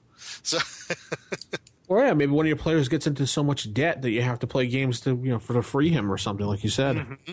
yeah, yeah. So yeah, that's it's a really cool article on that. I I would love to get more into the, what they are, but you just have to read it for yourself, and it's for free, so you can go and download it. Well, So- yeah, like we're reviewing the articles themselves. We're not going into too much detail because we want you to mm-hmm. download the magazine and enjoy it Yes. read it. If we tell you everything that says there, then what's the point of you downloading it? Right. And then we got more magic items like this Gauntlets of Fury, which I thought was like pretty cool. But it's got some downsides. I like how some of these magic items that were made for the for the issue that are in this issue, some of them have a downside to them, Mm-hmm. you know? And then I think I get on to some of the my favorite parts of this is um Mhm. there's a couple of like campaign setting. Oh, one little ca- mini campaign setting called the Great Eastern Woods, and it's a campaign setting by John Fredericks. That's uh, T Man on our forums. Yeah, and um, just a, a nice map that was made of all these different places. Like I like that map. Uh, that drawing of that map looks I like, like it too. you know what it looks like. Uh, you know the guy Dyson Maps who does Dyson Maps. Mm-hmm. It looks like his style of drawing almost. But yeah, you know not- what also reminded me of What? The original map in The Hobbit. Oh yeah, you're right. Doesn't it kind of give you that that the that vibe? Yeah, Um, yeah. it, yeah. it does, and I think that's why I like it because you have towards the top of the map, which I, I would guess would be north. You have the Draken Lands, and then there's the Great Peak, and next to that is the Crystal Spires. You have the Miners Road, Old Fort, Fort Town, the Yeah. Long Swamp, all this cool stuff. Just uh, drizzled within this map, and he has a great breakdown of all these different places within this uh, mini campaign. This if I, if I was going to have a campaign, I would want my map to look like this. Yeah, I I love that it is primitive in its look because it gives the idea of You know, this is from a primitive society. this looks like a type of thing you can print out, age it on a piece of paper, roll it up, and give it to your players as a prop. hmm Exactly. Yeah. So You- this is the map of the land that you guys would have, and like a common thing like they would have in the kingdoms when they're plotting out things. hmm Like I could just see them rolling this out. Like if you ever watch Game of Thrones, when they pull out the maps and they're looking Yeah. at the maps and they show the land, looks just like this. Well, not Mhm. that, but very similar to what this looks like, and it's really cool. Yeah, yeah. There, there's no hexes or anything on it. Just it's just an old style map, and just the breakdown that he gives on the different towns, the different geographic features, and each area has its own little adventure seat. Just to give you a, uh, an example, there's a place on the map called the Pass of Caladeus, and he talks about how this pass, this natural pass, its most direct route across the mountains into the great eastern woods. While it is a pass, many of the trails are still quite rugged and steep. And he talks about how the rise of the tree line follows sheer cliffs. Caladeus was, I guess, a, a, a famous uh, army general. Yeah. Campaigned here fighting many goblins. And right after that, it says Adventure Seed. The PCs are hired to protect an important diplomat or trader who wishes to travel to Hannaford, which is one of the towns, and beyond. However, a great rainstorm hampers travel, and bandits, human or otherwise, waylay the party. They may get help from a halfling hermit who has made his retreat in the mountains. So each area has a description of the area and an adventure seed to go along with it. So it's it's not just all these different things on a map and what they are. There's he gives you ideas of what you can do to, uh, for adventures, and each one just has one adventure seed, which for all the different features on the map, that's plenty to have for a nice campaign to go along. Hmm. I like the one that's the Crystal Spires. I'm not Yeah. going to read it and spoil it for everybody, but when you download the issue, when you read the Crystal Spires, it's really cool. It's just one of those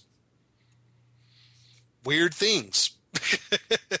no one knows how it got there, I like the little adventure seeds that come along with each little place too. I do. I do too. That's great stuff. I mean, just more And- than more than you can hope for. And then John comes back with another article right after it about making things for the campaign. So Yeah, mini making a mini castle on the cheap. yeah, pretty much going to st- stores like Michaels or uh, Jo-Ann Fabrics or uh, Hobby Lobby and finding those little cheap things that people just kind of use for their decoration around the house. Be perfect for gaming. Yeah, he, in this one, he talked about how he found these Castles, um, these sand castles. sandcastles that were like on clearance for a buck, and how he cleaned them up and painted them and make them used as, little props. Yeah, as basically yeah little props for for miniatures in your campaign. And he somehow got a hold. I love the picture. He somehow got a hold of one of those. Um, I guess would have been the imp- uh, inspiration for the bulette. is that what that is? Oh, okay. Yeah, I thought yeah. a Geopet thing going on. There. no, that's one. That was one of the original uh, inspirations for the bulette. and he's got a HeroClix there. I didn't know HeroClix made uh, fantasy stuff too. Yeah. Hmm. So But he goes to the detailed steps, how to paint it, how to you know uh, get Mhm. it. And then he has a little bridge as well. you can- yeah, I don't know where he found that, but that's pretty cool. Uh, he said someone carved it out for him. oh, okay. I think he said um, where I just saw, I know there was something. His his father was kind enough to do the bridge for him on a bandsaw. Okay. So there, yeah. But I mean, you could still build this. You could find something similar to this and then carve out with a Dremel tool, and just uh, go to town on it. Cool. And then there's another article uh, from Nicole, Nicole Massey, and I guess original compats, uh, concepts by Lee Connor. Uh, another PC class called the Dancer, and I wasn't too Keen on it. I wasn't too keen on it. I, I gotta be honest. I'm not. I'm not really interested in this class. I read through it. I'm like, eh. It kind of just reminds me of like a thief acrobat. Yeah, exactly. I'm like, this is kind of like the thief, thief acrobat, but more fightery than thiefy. Because I'm Yeah. looking at the skills and I'm like, move And silently, climb play- walls. The ability to play this out of the box without having to get to fifth level on this and that, and Yeah, I wasn't. I wasn't all too, yeah, on this. it, it- it's a good idea if you really want if you're really into that type of stuff for your campaign. But uh, I really wasn't into this class. Nothing against Nicole or anything, but I was just not. Yeah, it just wasn't. It wasn't for me. Not not not to. uh Yeah, not not too uh, big on it myself. I mean, they get um, they modify their AC is modified per level. Their movement goes up just like a monk. So they have the two things from the monk class. They have damage per their MA, which I believe is martial arts, right? Mm-hmm.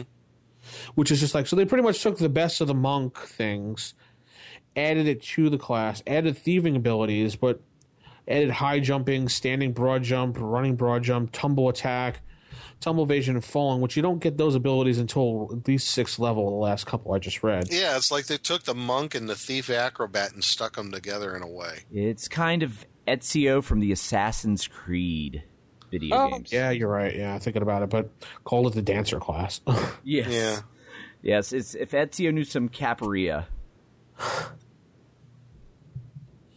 so yeah, we have that, and then we go to some ecology now. Yeah, their creature feature one by Dan Rosadia. I'm sorry if I slaughtered your name, Dan. I apologize. The Creature ecology of Eh. the sl- what? Creature feature. Hey, isn't that copyright R? Yeah, They- might be. Well, no, theirs is just a creature feature. Ours is the creature feature theater. Oh, all right. That's fine. okay. Yeah, their Anyway. features are shown in our theater. Okay. So they With did one ecology of the Slan Jatul Ya- Yaltul, I guess it would be called. Yeah, like lizard creature or something. Mm-hmm. It's it's I love the beginning of it. It's actually a pretty cool story how Yeah. he gets into it. I like it because you get the feeling at the end that everybody's scared because they don't know what the hell it is. Not, Something very very evil. they're not demon creatures, but they're really evil. So, Yeah, they're from the plane of Tartarus though. huh. They are planar creatures, but they're from like I almost get the feeling they're almost like like kind of like I don't know what you would term them as, but they're nasty.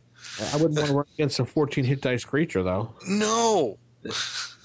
Kind of Cthulhu-ish in a way. Yeah, they're oh. pretty nasty. Yeah. And there's two different stats, one for male, one for female.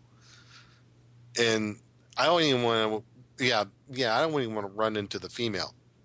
So The But they're pretty. It's pretty cool. Something if you want to throw your players for a loop, this is something you want to add. Yeah. on the next page with the magical items that they have. That's right. now, the the spider gloves is it an actual spider that you're sticking your hand into because of the picture? I don't know. I'm trying to. I don't think so. No. I You're hope. becoming Spider-Man, basically. Yeah. I Yeah. love that. Yeah, they're just uh, white silk uh, gloves with uh, crisscrossing dark lines on them. So they're Mhm. not actually like spiders you're putting on your I hand. like the torch of the foot pad. That's a cool Yeah. magic item. I But- like that. Did you see how to regrow it? Yes. I was like, oh my god! To go through all that, I wish I can live the the, uh, the elephant blood and then sprinkle the displacer beast bones around the. I'm like, what? Yeah. That's a quest in itself. Right. you know? Well, considering its uh, gold value is twenty thousand.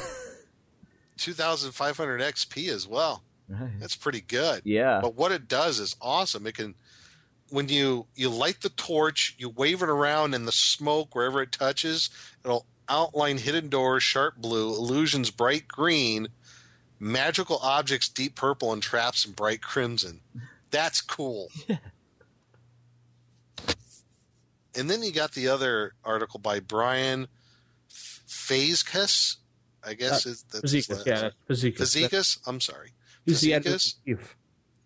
and uh, he does creature feature part two, Electric Boogaloo here. Oh, you had to bring that in. You and DM Mike, I can't stand that. That's why I did it. Anyway, e- ecology of the spore spitter. This is kind of a creepy little. I would not want to run into one of these creatures with these little things that come spitting out of it. and- Yeah, Like and drones. sometimes hover around it. It's like a plant that's intelligent and has these like big spores that can hover around and shoot. And it's kind of creepy. They're negative one to AC, and they and they can do one d six damage. Um, Yeah. The attack is an 11 hit dice monster, and they do one to six points of damage and, and kills the spore. So, like, it uses spores to attack you, but the spores also help it reproduce. So that's a pretty cool article too, and you know, and the beginning story I thought was well done as well. You know, both of the creature features, the beginning stories were very well done, at least in my opinion. And then um, another one of my favorites here in this this issue. There's just so much good stuff in here. Uh, Vince Lethal. That's not me. No, his last name is Lethal. Or Is it lethal? I wonder if that actually is, is a pen name or not. I don't know, but he wrote up a really cool, um, like uh, almost like a rogues gallery thing, uh, friend or foe, uh, Mattias's company, and it's basically they took 91 points of ability scores that were pooled over seven abilities, and they created a whole bunch of characters around that. So they made a cavalier, uh, an elf fighter, an assass- half orc assassin. I wonder if with the Cavalier they use the uh, corrected or the regular. I don't know. I, I assume because it's zero level, we probably just use what was in the. Uh, Yeah, probably the standard Unearthed Arcana Cavalier. So we have Mattias, the uh, the human Cavalier. We have per- Perfidy. She's a high elf female veteran, so she's a fighter. And these are all first level. And then Cord, he's an apprentice executioner. He's a half orc, first level assassin. And we have Dundring the Guildsmith, who is a hill dwarf, veteran rogue. He's a fighter thief. Alia, Lady of the Deep Woods, who is a half elf druid magic user. And by the way, druid magic user is an awesome combination. Yeah.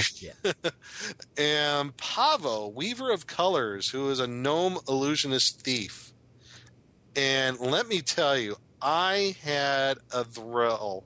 It was a joy reading about each one of these characters.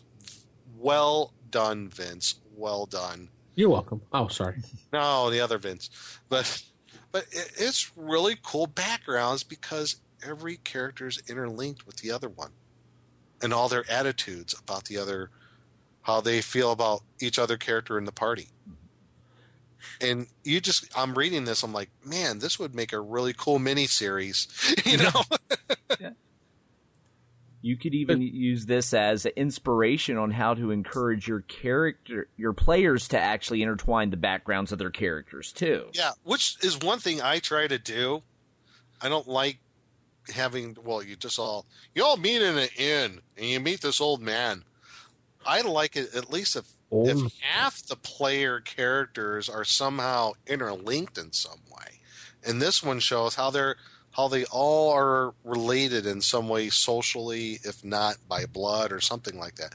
But just a great little little article there.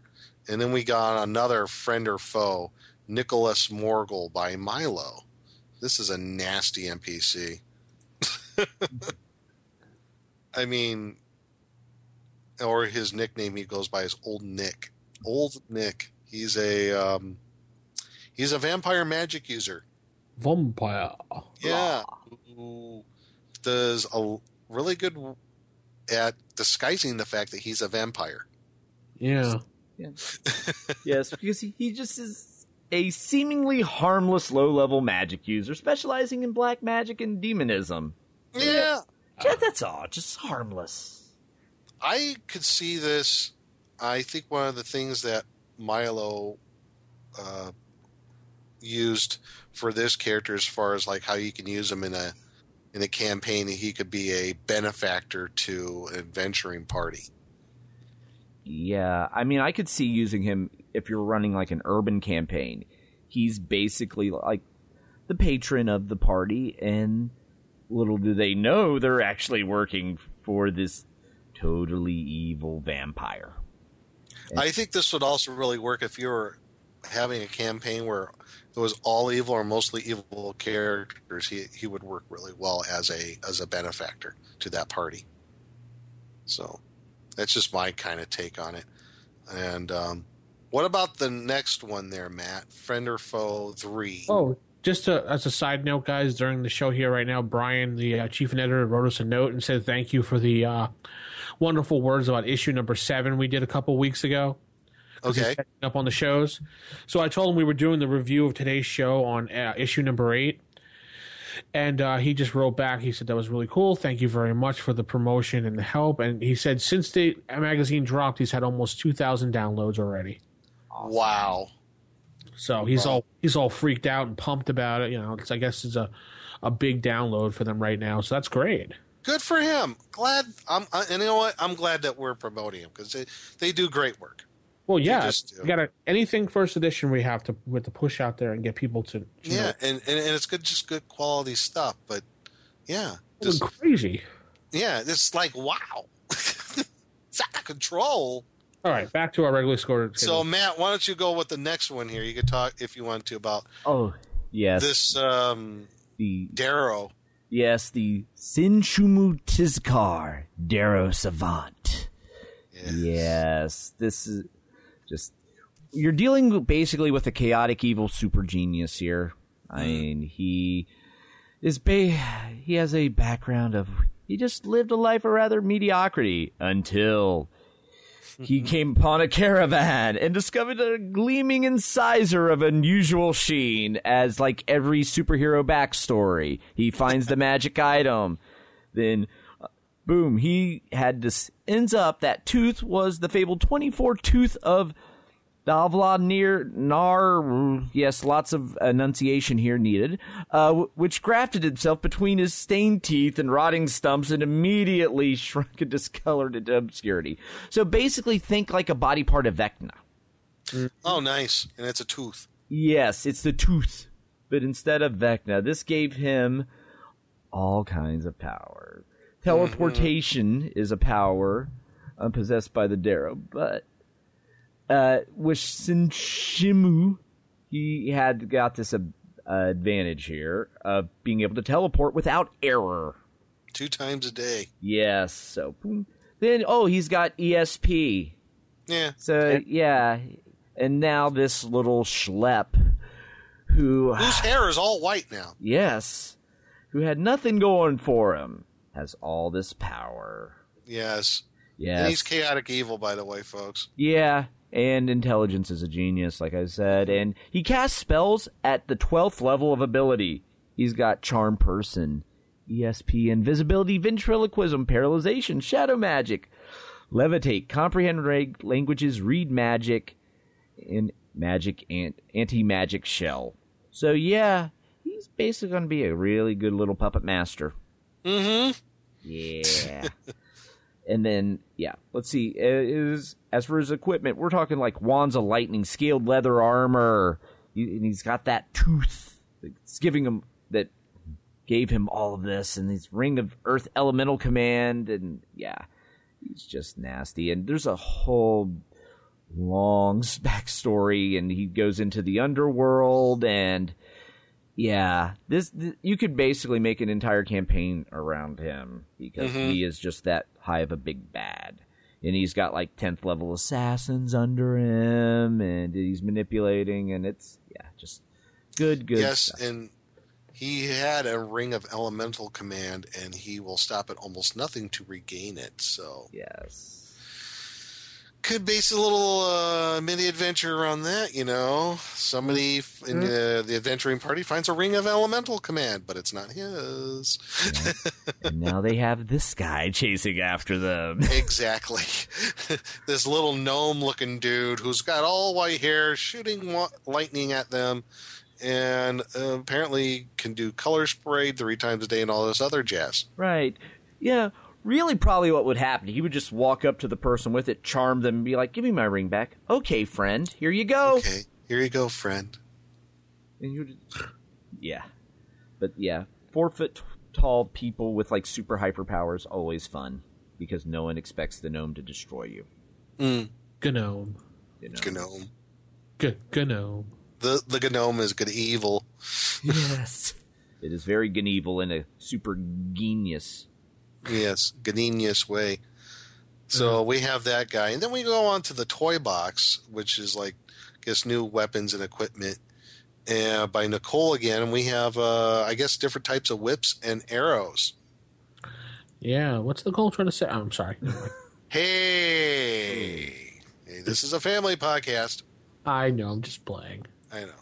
But uh, yeah, give some stats for different types of whips: canine tails, a scourge, and a metal whip, and um, different types of, of arrows that you might come across. I think um, the the arrows are interesting for the fact that if you want to use them for a more primitive society, I guess like a Stone Age society, you have you run across Neanderthals or something like that.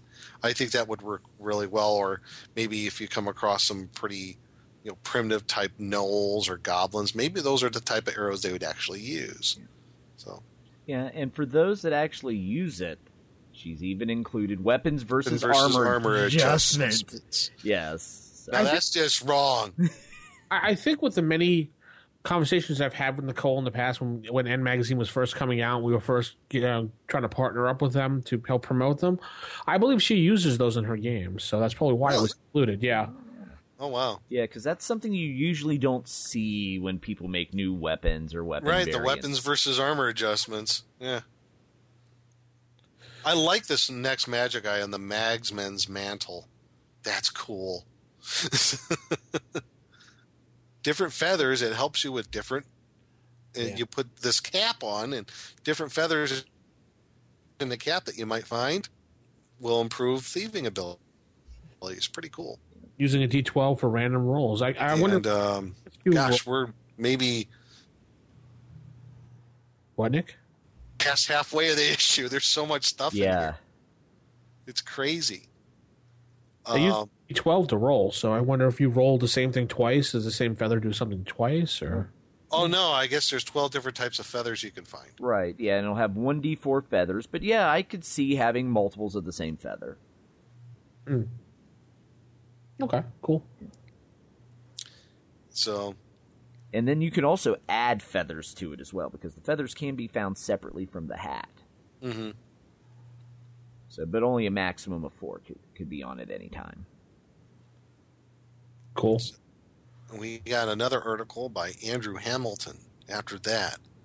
What are we- Spellcaster, Spellcaster's Paradise, Frost Giant Shamans. Oh, and staff regular magazine uh, editors, so Yes. And he gives some good ideas for background on uh, using frost giant shamans and giving them a little more interesting spells to their arsenal that would be particular to the frost giants. Yeah. Oh, oh, oh, sorry.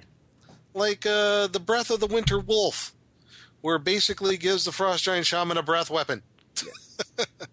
you know? like, that's the last thing you need frost giants having. or, um, what's another one? Uh, the Ice Axe, where he basically he Whoa, is everything okay there? And, uh, did you fall over? Sorry about that. I had a cat issue, and the cat unplugged my headphones, so my speakers kicked on. Oh. His ice accident. He falls over. Okay. Uh, You killed him, Nick? What's going on? no, no. I yeah, I used that. Um, used the breath of winter wolf spell on him. Knocked him over. But they're like there's there's just a whole bunch of different spells here. Like I said, that were particular this to frost giant shamans, and you can go through this article and Yeah. and read through those. And I think even a few of them might uh, be able to be used by regular shamans, if not clerics. Yeah. You know. Andrew is good at spells. I mean, this guy he um when he we first brought him on the podcast for issue one and I've been talking to them over the time like he like writes spells down as he's like jogging or walking the dog. He's thinking of spells. Like this guy has a book of spells. They did an issue just of spells and mag- magical items. And he did it. I actually uh tapped him to help me with the new mazes and perils some spells and I was just like oh I need this this and that. And he's like okay. Within a week boom. He had like it's like I don't know 10 page thing given to me with spells. I was like holy cow and they're all original. And none of them are the same. There's just uh, I don't know how he does it. And he just has a knack. Yeah. Yeah, because yeah, He's really good. Yeah. And that, and also not just at the spells, but as these new magic items too. right. The giant snowballs. I oh, was, those giant snowballs are so cool. yes, I was so amused. Literally. yes, I was so two foot snowballs that Yes, that explode, exploding snowballs that, Yes. and if you expose them to great heat, they explode. So you Not even not even great heat. The temperature just has to be above seventy degrees Fahrenheit. right. Uh, oops, your torch got a little too close to it. Boom, boom. Exactly. And he also in this article ar- article Robert. article gives an example NPC of a Hring, Hringar, the sixth level frost giant shaman. So it gives a pretty cool um, background on that guy and how to use Hringar in play. Word. So very cool stuff there. And then uh, another article by Leonard Lakofka, uh, two new cleric druid spells he gives. More So magical items as well on the next one. more page. magical items. yeah. And um, we have, after that, there's another one by Ian Slater, uh, an article called Fawn Raven's Falcon. And it's a uh, it's an article about a magic user by the name of Fawn Reaver, Fawn Reaver the Fantastic, and in his magic book and different magic spells that he acquired over time, maybe some that he's designed and a lot of these spells are i would say the majority of them are utilitarian in Yeah. nature Yeah. but um, some pretty interesting stuff there so if i would say a lot of these spells are really good again in an hermit environment maybe in a dungeon too so Then Ian comes back with another article about uh, the fireball and analyzing oh my god is it the area of effect, how to look at it from uh, you know if you're a magic user, how to use it properly because no one seems to know how to use it properly and just kind Yeah. of fireballs. well suffice to f- say if you have a 40 by 40 room with a 10 foot tall ceiling you're gonna be okay but if you don't Yeah. back blast Yep. If, narrow hallways bad for fireballs. Bad for fireballs. You're gonna fireball a whole dungeon. yeah, because he gets into all that math. It made my head hurt a little, but because I'm nowhere near a math guy at all. But I had to read through the uh, article a second time, and uh, where he talks about the area effect and the backblast. You're trying to break it down where the fireball, they say it's 33,000 square feet, and you break that into like 10 foot increments in a dungeon, how that all kind of fits. And then it made sense to me a little bit better. So that's why you, if you're going to cast a fireball into a room, make sure the room is at, at the minimum 40 by 40. And it does give examples of how you know taking people's heights and laying them down, just so you can visualize what the area looks. Mhm. Yeah, the, and the area is huge. Yeah. It's ginormous. I mean, yeah, well, yeah, forty foot. It's twenty foot radius, which is a forty foot diameter. That's a huge blast radius. So Yeah. So he gets into details by the book, and then he looks at it from his point of view. So uh, definitely look at that article. It'll Yeah, help some- visualize it better. hmm Yeah, I, I read through it a couple of times and I'm like, okay, now I gotta understand what he's saying. And then we got more magic items. Oh my gosh. Yeah. So Lots of magic items in this. I love the magic items. The little gems just to get ideas and stuff. Mm-hmm. and then Nicole again, uh, she comes up with this uh, article on Emporia and domiciles, Brandywine House. Basically, it's like uh, a hospital Yeah. way. So, gives a a background on these Brandywine houses, of where you can locate them in your campaign, and who Pard Brandywine is, this little halfling who's a healer, and how he came up with these Brandywine houses, and how they're used for healing. I think it was a pretty cool idea. I don't know if I would use it. I think it'd just make healing a little bit too accessible. I mean, got clerics and all that, but I could see how you can also, she says, in your own campaign, you can kind of, you know, link these to a particular god of healing, maybe in your in your campaign world. So, pretty good idea. Yeah. At least an idea how maybe a facility in your game world, how uh, uh, like this could exist and how it would be set up. Right. And yeah, and I could see if, say, a lord was at war with an, another country or something at that point, them organizing a place like this and ha- having a little more formal way to deal with mass casualties, as opposed to just having a bunch of clerics on the front line. Yeah. So yeah, good stuff. Word. And then we have a one page dungeon, Yeah. the Dungeon of Doom. So a little bit of a second edition. That's okay. It's by Michael Woodhead. Um, Brian actually, the chief editor, said that his rule of thumb is uh, if it's convertible easily by looking at it, that he has no problem putting it in the magazine. So you may see sprinkles of second edition in this first edition magazine. So, mm-hmm. but nothing more than that as far as going forward edition wise. Only old school, which they consider, I guess, first and before, and a little bit of second. So the idea I got from this one page dungeon is bas- basically he challenges adventurers by teleporting them into his one little dungeon. They have and they have to do different tasks in each room to to survive.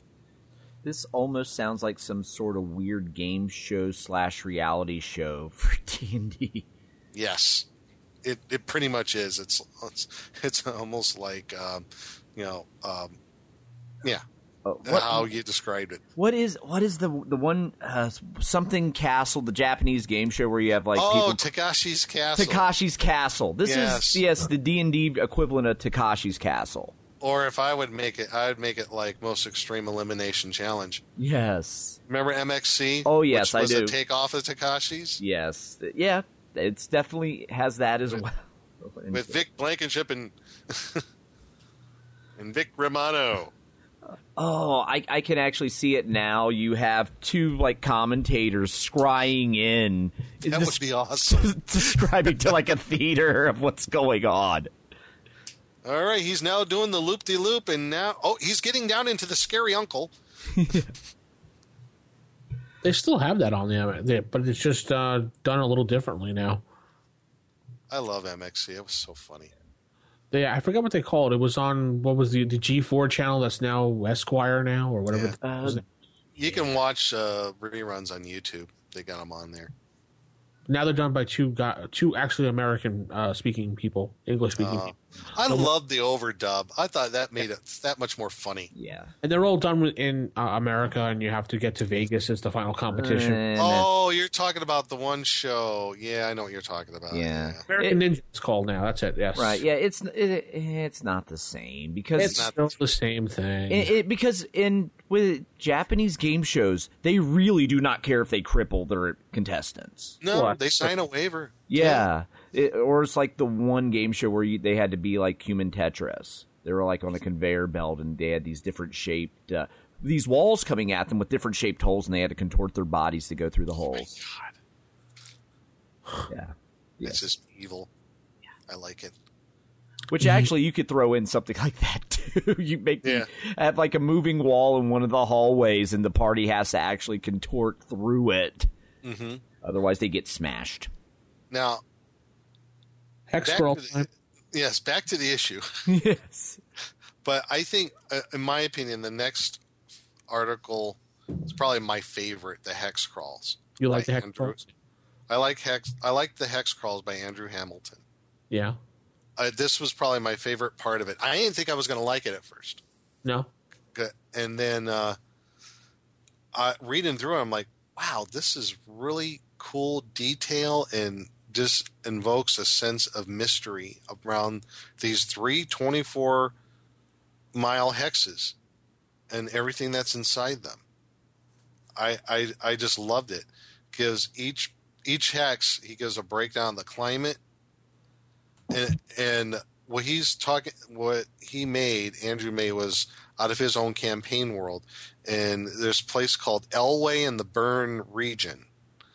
And there's this one hex there's this town called elway and there's this place called the burn where it was like a a huge section of fortress uh, forest that was burned down but in some places is still smoldering to this very day so so in this hex, you have a climate breakdown, breakdown, the terrain topography, the flora, the fauna, how the land is used, the inhabitants, the communities and economies, economy, and features of note.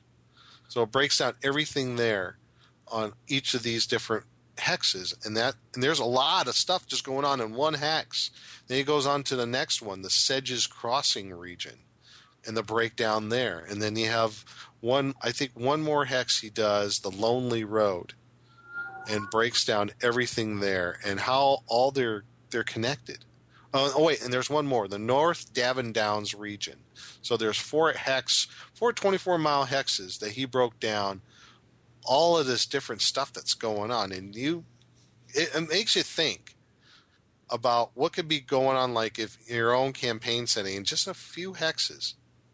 You could just cram so much stuff in a small area uh, of a campaign world. It's just amazing. I just it, it made me think about that. It's like, wow, you know what? I don't have to make a huge map of a whole like continent. I could just take one little section and detail it, like you know something that he did here, and we can have months and months of adventuring going on. So I, I just thought this is my favorite part of the whole issue right here. These hex crawls, and uh, I'm I'm gonna have to say I might have to use this stuff somewhere in a game in the future. These hex crawls that Andrew made. So I don't know. What did you think, Vince? I'm not big person with the hex crawls, but after reading his descriptions and looking at the maps, I, I enjoyed it. Yeah, I did too. I like I, you were probably like me, like ah, I'm not sure if I'm gonna really like this. Yeah, I, I'm not really a big person for hex crawls, but then he broke it down and wrote it, wrote it so that I, even I would understand it and, and think, hey, maybe I can use this. Yeah, and there's some really cool stuff here. Like I said, like about that place called the Burn. He said this burned over forest had refused to grow for a century. Travelers still claim to see flickering flames, smoke, and figures moving in the distance. Few expeditions led by druids have failed to return from the burn. Common folk avoid the place. So, I mean, that just gives you ideas of a DM like, oh, figures? I wonder what they could be. Hmm, I could, yeah, and, and just run with it, just go with it. So Yeah. there's some really good, cool stuff in there. Yeah, they're, yeah, they're not just like 24 miles of terrain. They're actually they actually have a whole backstory. And when I was re- first read it, I didn't think of them as like just like a hex crawl trouncing through the wilderness. I thought of these as more like four different just parts of a campaign setting. Yeah. It- Yeah. That's really what they are. It's not just like describing some like the natural environment people are traveling through. No, they, they There's act- some detail. yeah, this, this, this, this feels like it was like stripped from like Forgotten Realms or something of that mm-hmm. nature. That Yeah. and you can kind of see how well if you take this hex and this hex and you can almost start making an overlapping story arc just using the four hexes and flesh out an entire world. Yeah, Just- these four hexes apparently are from Andrew's own game world, from what I understand. right. So Yeah, and and you get a feel for that from mm-hmm. the detail he put in this, and so yeah, absolutely. it's good stuff. And actually, I would be interested in seeing more hexes from it. Yeah, I am too. So, and that's and there's a couple more magic items that were at the end of the issue, and that's pretty much it. Overall, great issue. Well, Love there's still for further reading by Ronald Redman, uh, the promoter, the pr- promotion manager. He does give a bunch of links about this whole entire magazine, such as different Dragon magazines you can look at for Urban Adventure, various sites that talk about it with modules and settings, um, different forum tab topics, random city generators, things like that. Yeah, it's their appendix N for this issue. Yes. And then where you can find & Magazine on the net, including our forums at osrgaming.org, is where their home is. They have some uh, pen and paper games. They have a thread, first edition AD&D Yahoo group. Even Usenet. Yeah, Usenet. I was surprised at that. I haven't seen people use Usenet in a long time. yeah. I only use alt dot binaries when I do. And then we have finally uh, one final word from Nicole Massey, treading softly, talking about this issue compared to everything else in the past. Oh, and then we have the map of uh, feature, just random map number two, Temple Tomes and Towers. And that's it. Give us a preview for issue nine and actually issue ten as well. So they got their ducks in a row. Yeah. So final thoughts, starting with you, Nick. Outstanding issue. I I can't say anything else about it. It's just it was amazing. Uh, all the stuff that was packed in here. Yeah. and they've really come a long way. And it just seems like it's getting better and better. Yeah, that's a great magazine, and if you checked it out at first and just didn't feel like it was your thing, time it's time to come back and actually try & magazine again because mm-hmm. there's just so much good stuff. The layout and the presentation is just top notch. I mean, it like we've said earlier, you, this could easily be a print magazine in the way it's formatted and laid out. Mm-hmm. It- and as for the content, even if you're not running urban campaigns, there's still stuff in here. Just the random magic items, they're great. Yeah. all the spe- Yeah. the new spells, tons of new spells. I mean, and who doesn't like more spells? And then there's an exploding snowball. Yeah. Exploding snowball. Enough said. Matt will be talking about that one for a long time. Oh, absolutely. I'll just start randomly throwing in a giant snowball and see if my players are dumb enough to walk near it with a torch. overall, I'm saying I love it. I love & Magazine since I found it, since I've talked to them. I, I, I enjoy speaking to all the staff constantly. Um, if you've downloaded it, looked at it, because I've seen a lot of people said they've downloaded, it, just went meh.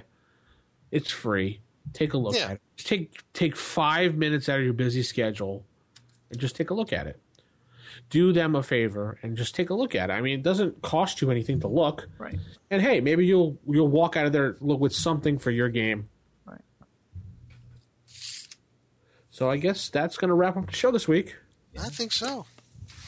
for our uh, issue one thirty eight, right? Yeah, 138. Wonderful. Uh, Matt insert number here. yes. Issue 138 where we talk about & Magazine 8. That's right. We've we've gotten so lazy that I just do issue blah, blah, blah, blah, and give Matt a whole bunch of numbers and he just inserts them in. Right.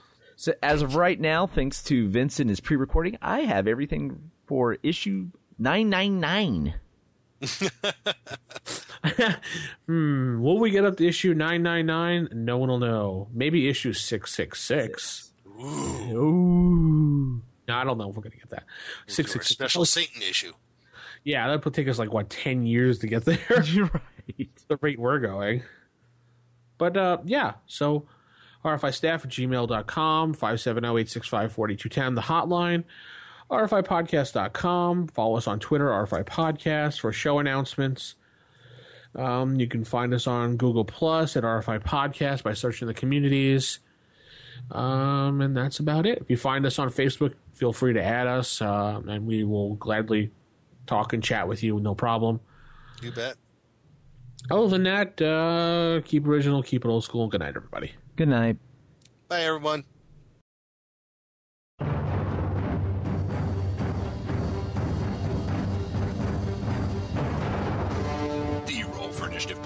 Is a production of Wild Games Productions in association with D20Radio.com. You can visit us at RFIPodcast.com or contact us on our forums at OSRGaming.org or even by calling us at 570-865-4210. This podcast is produced for entertainment purposes only. All other uses are prohibited. And remember, if your magic missile spell doesn't automatically hit, you're playing the wrong edition. Thanks for listening, and we'll see you next time on Roll for Initiative.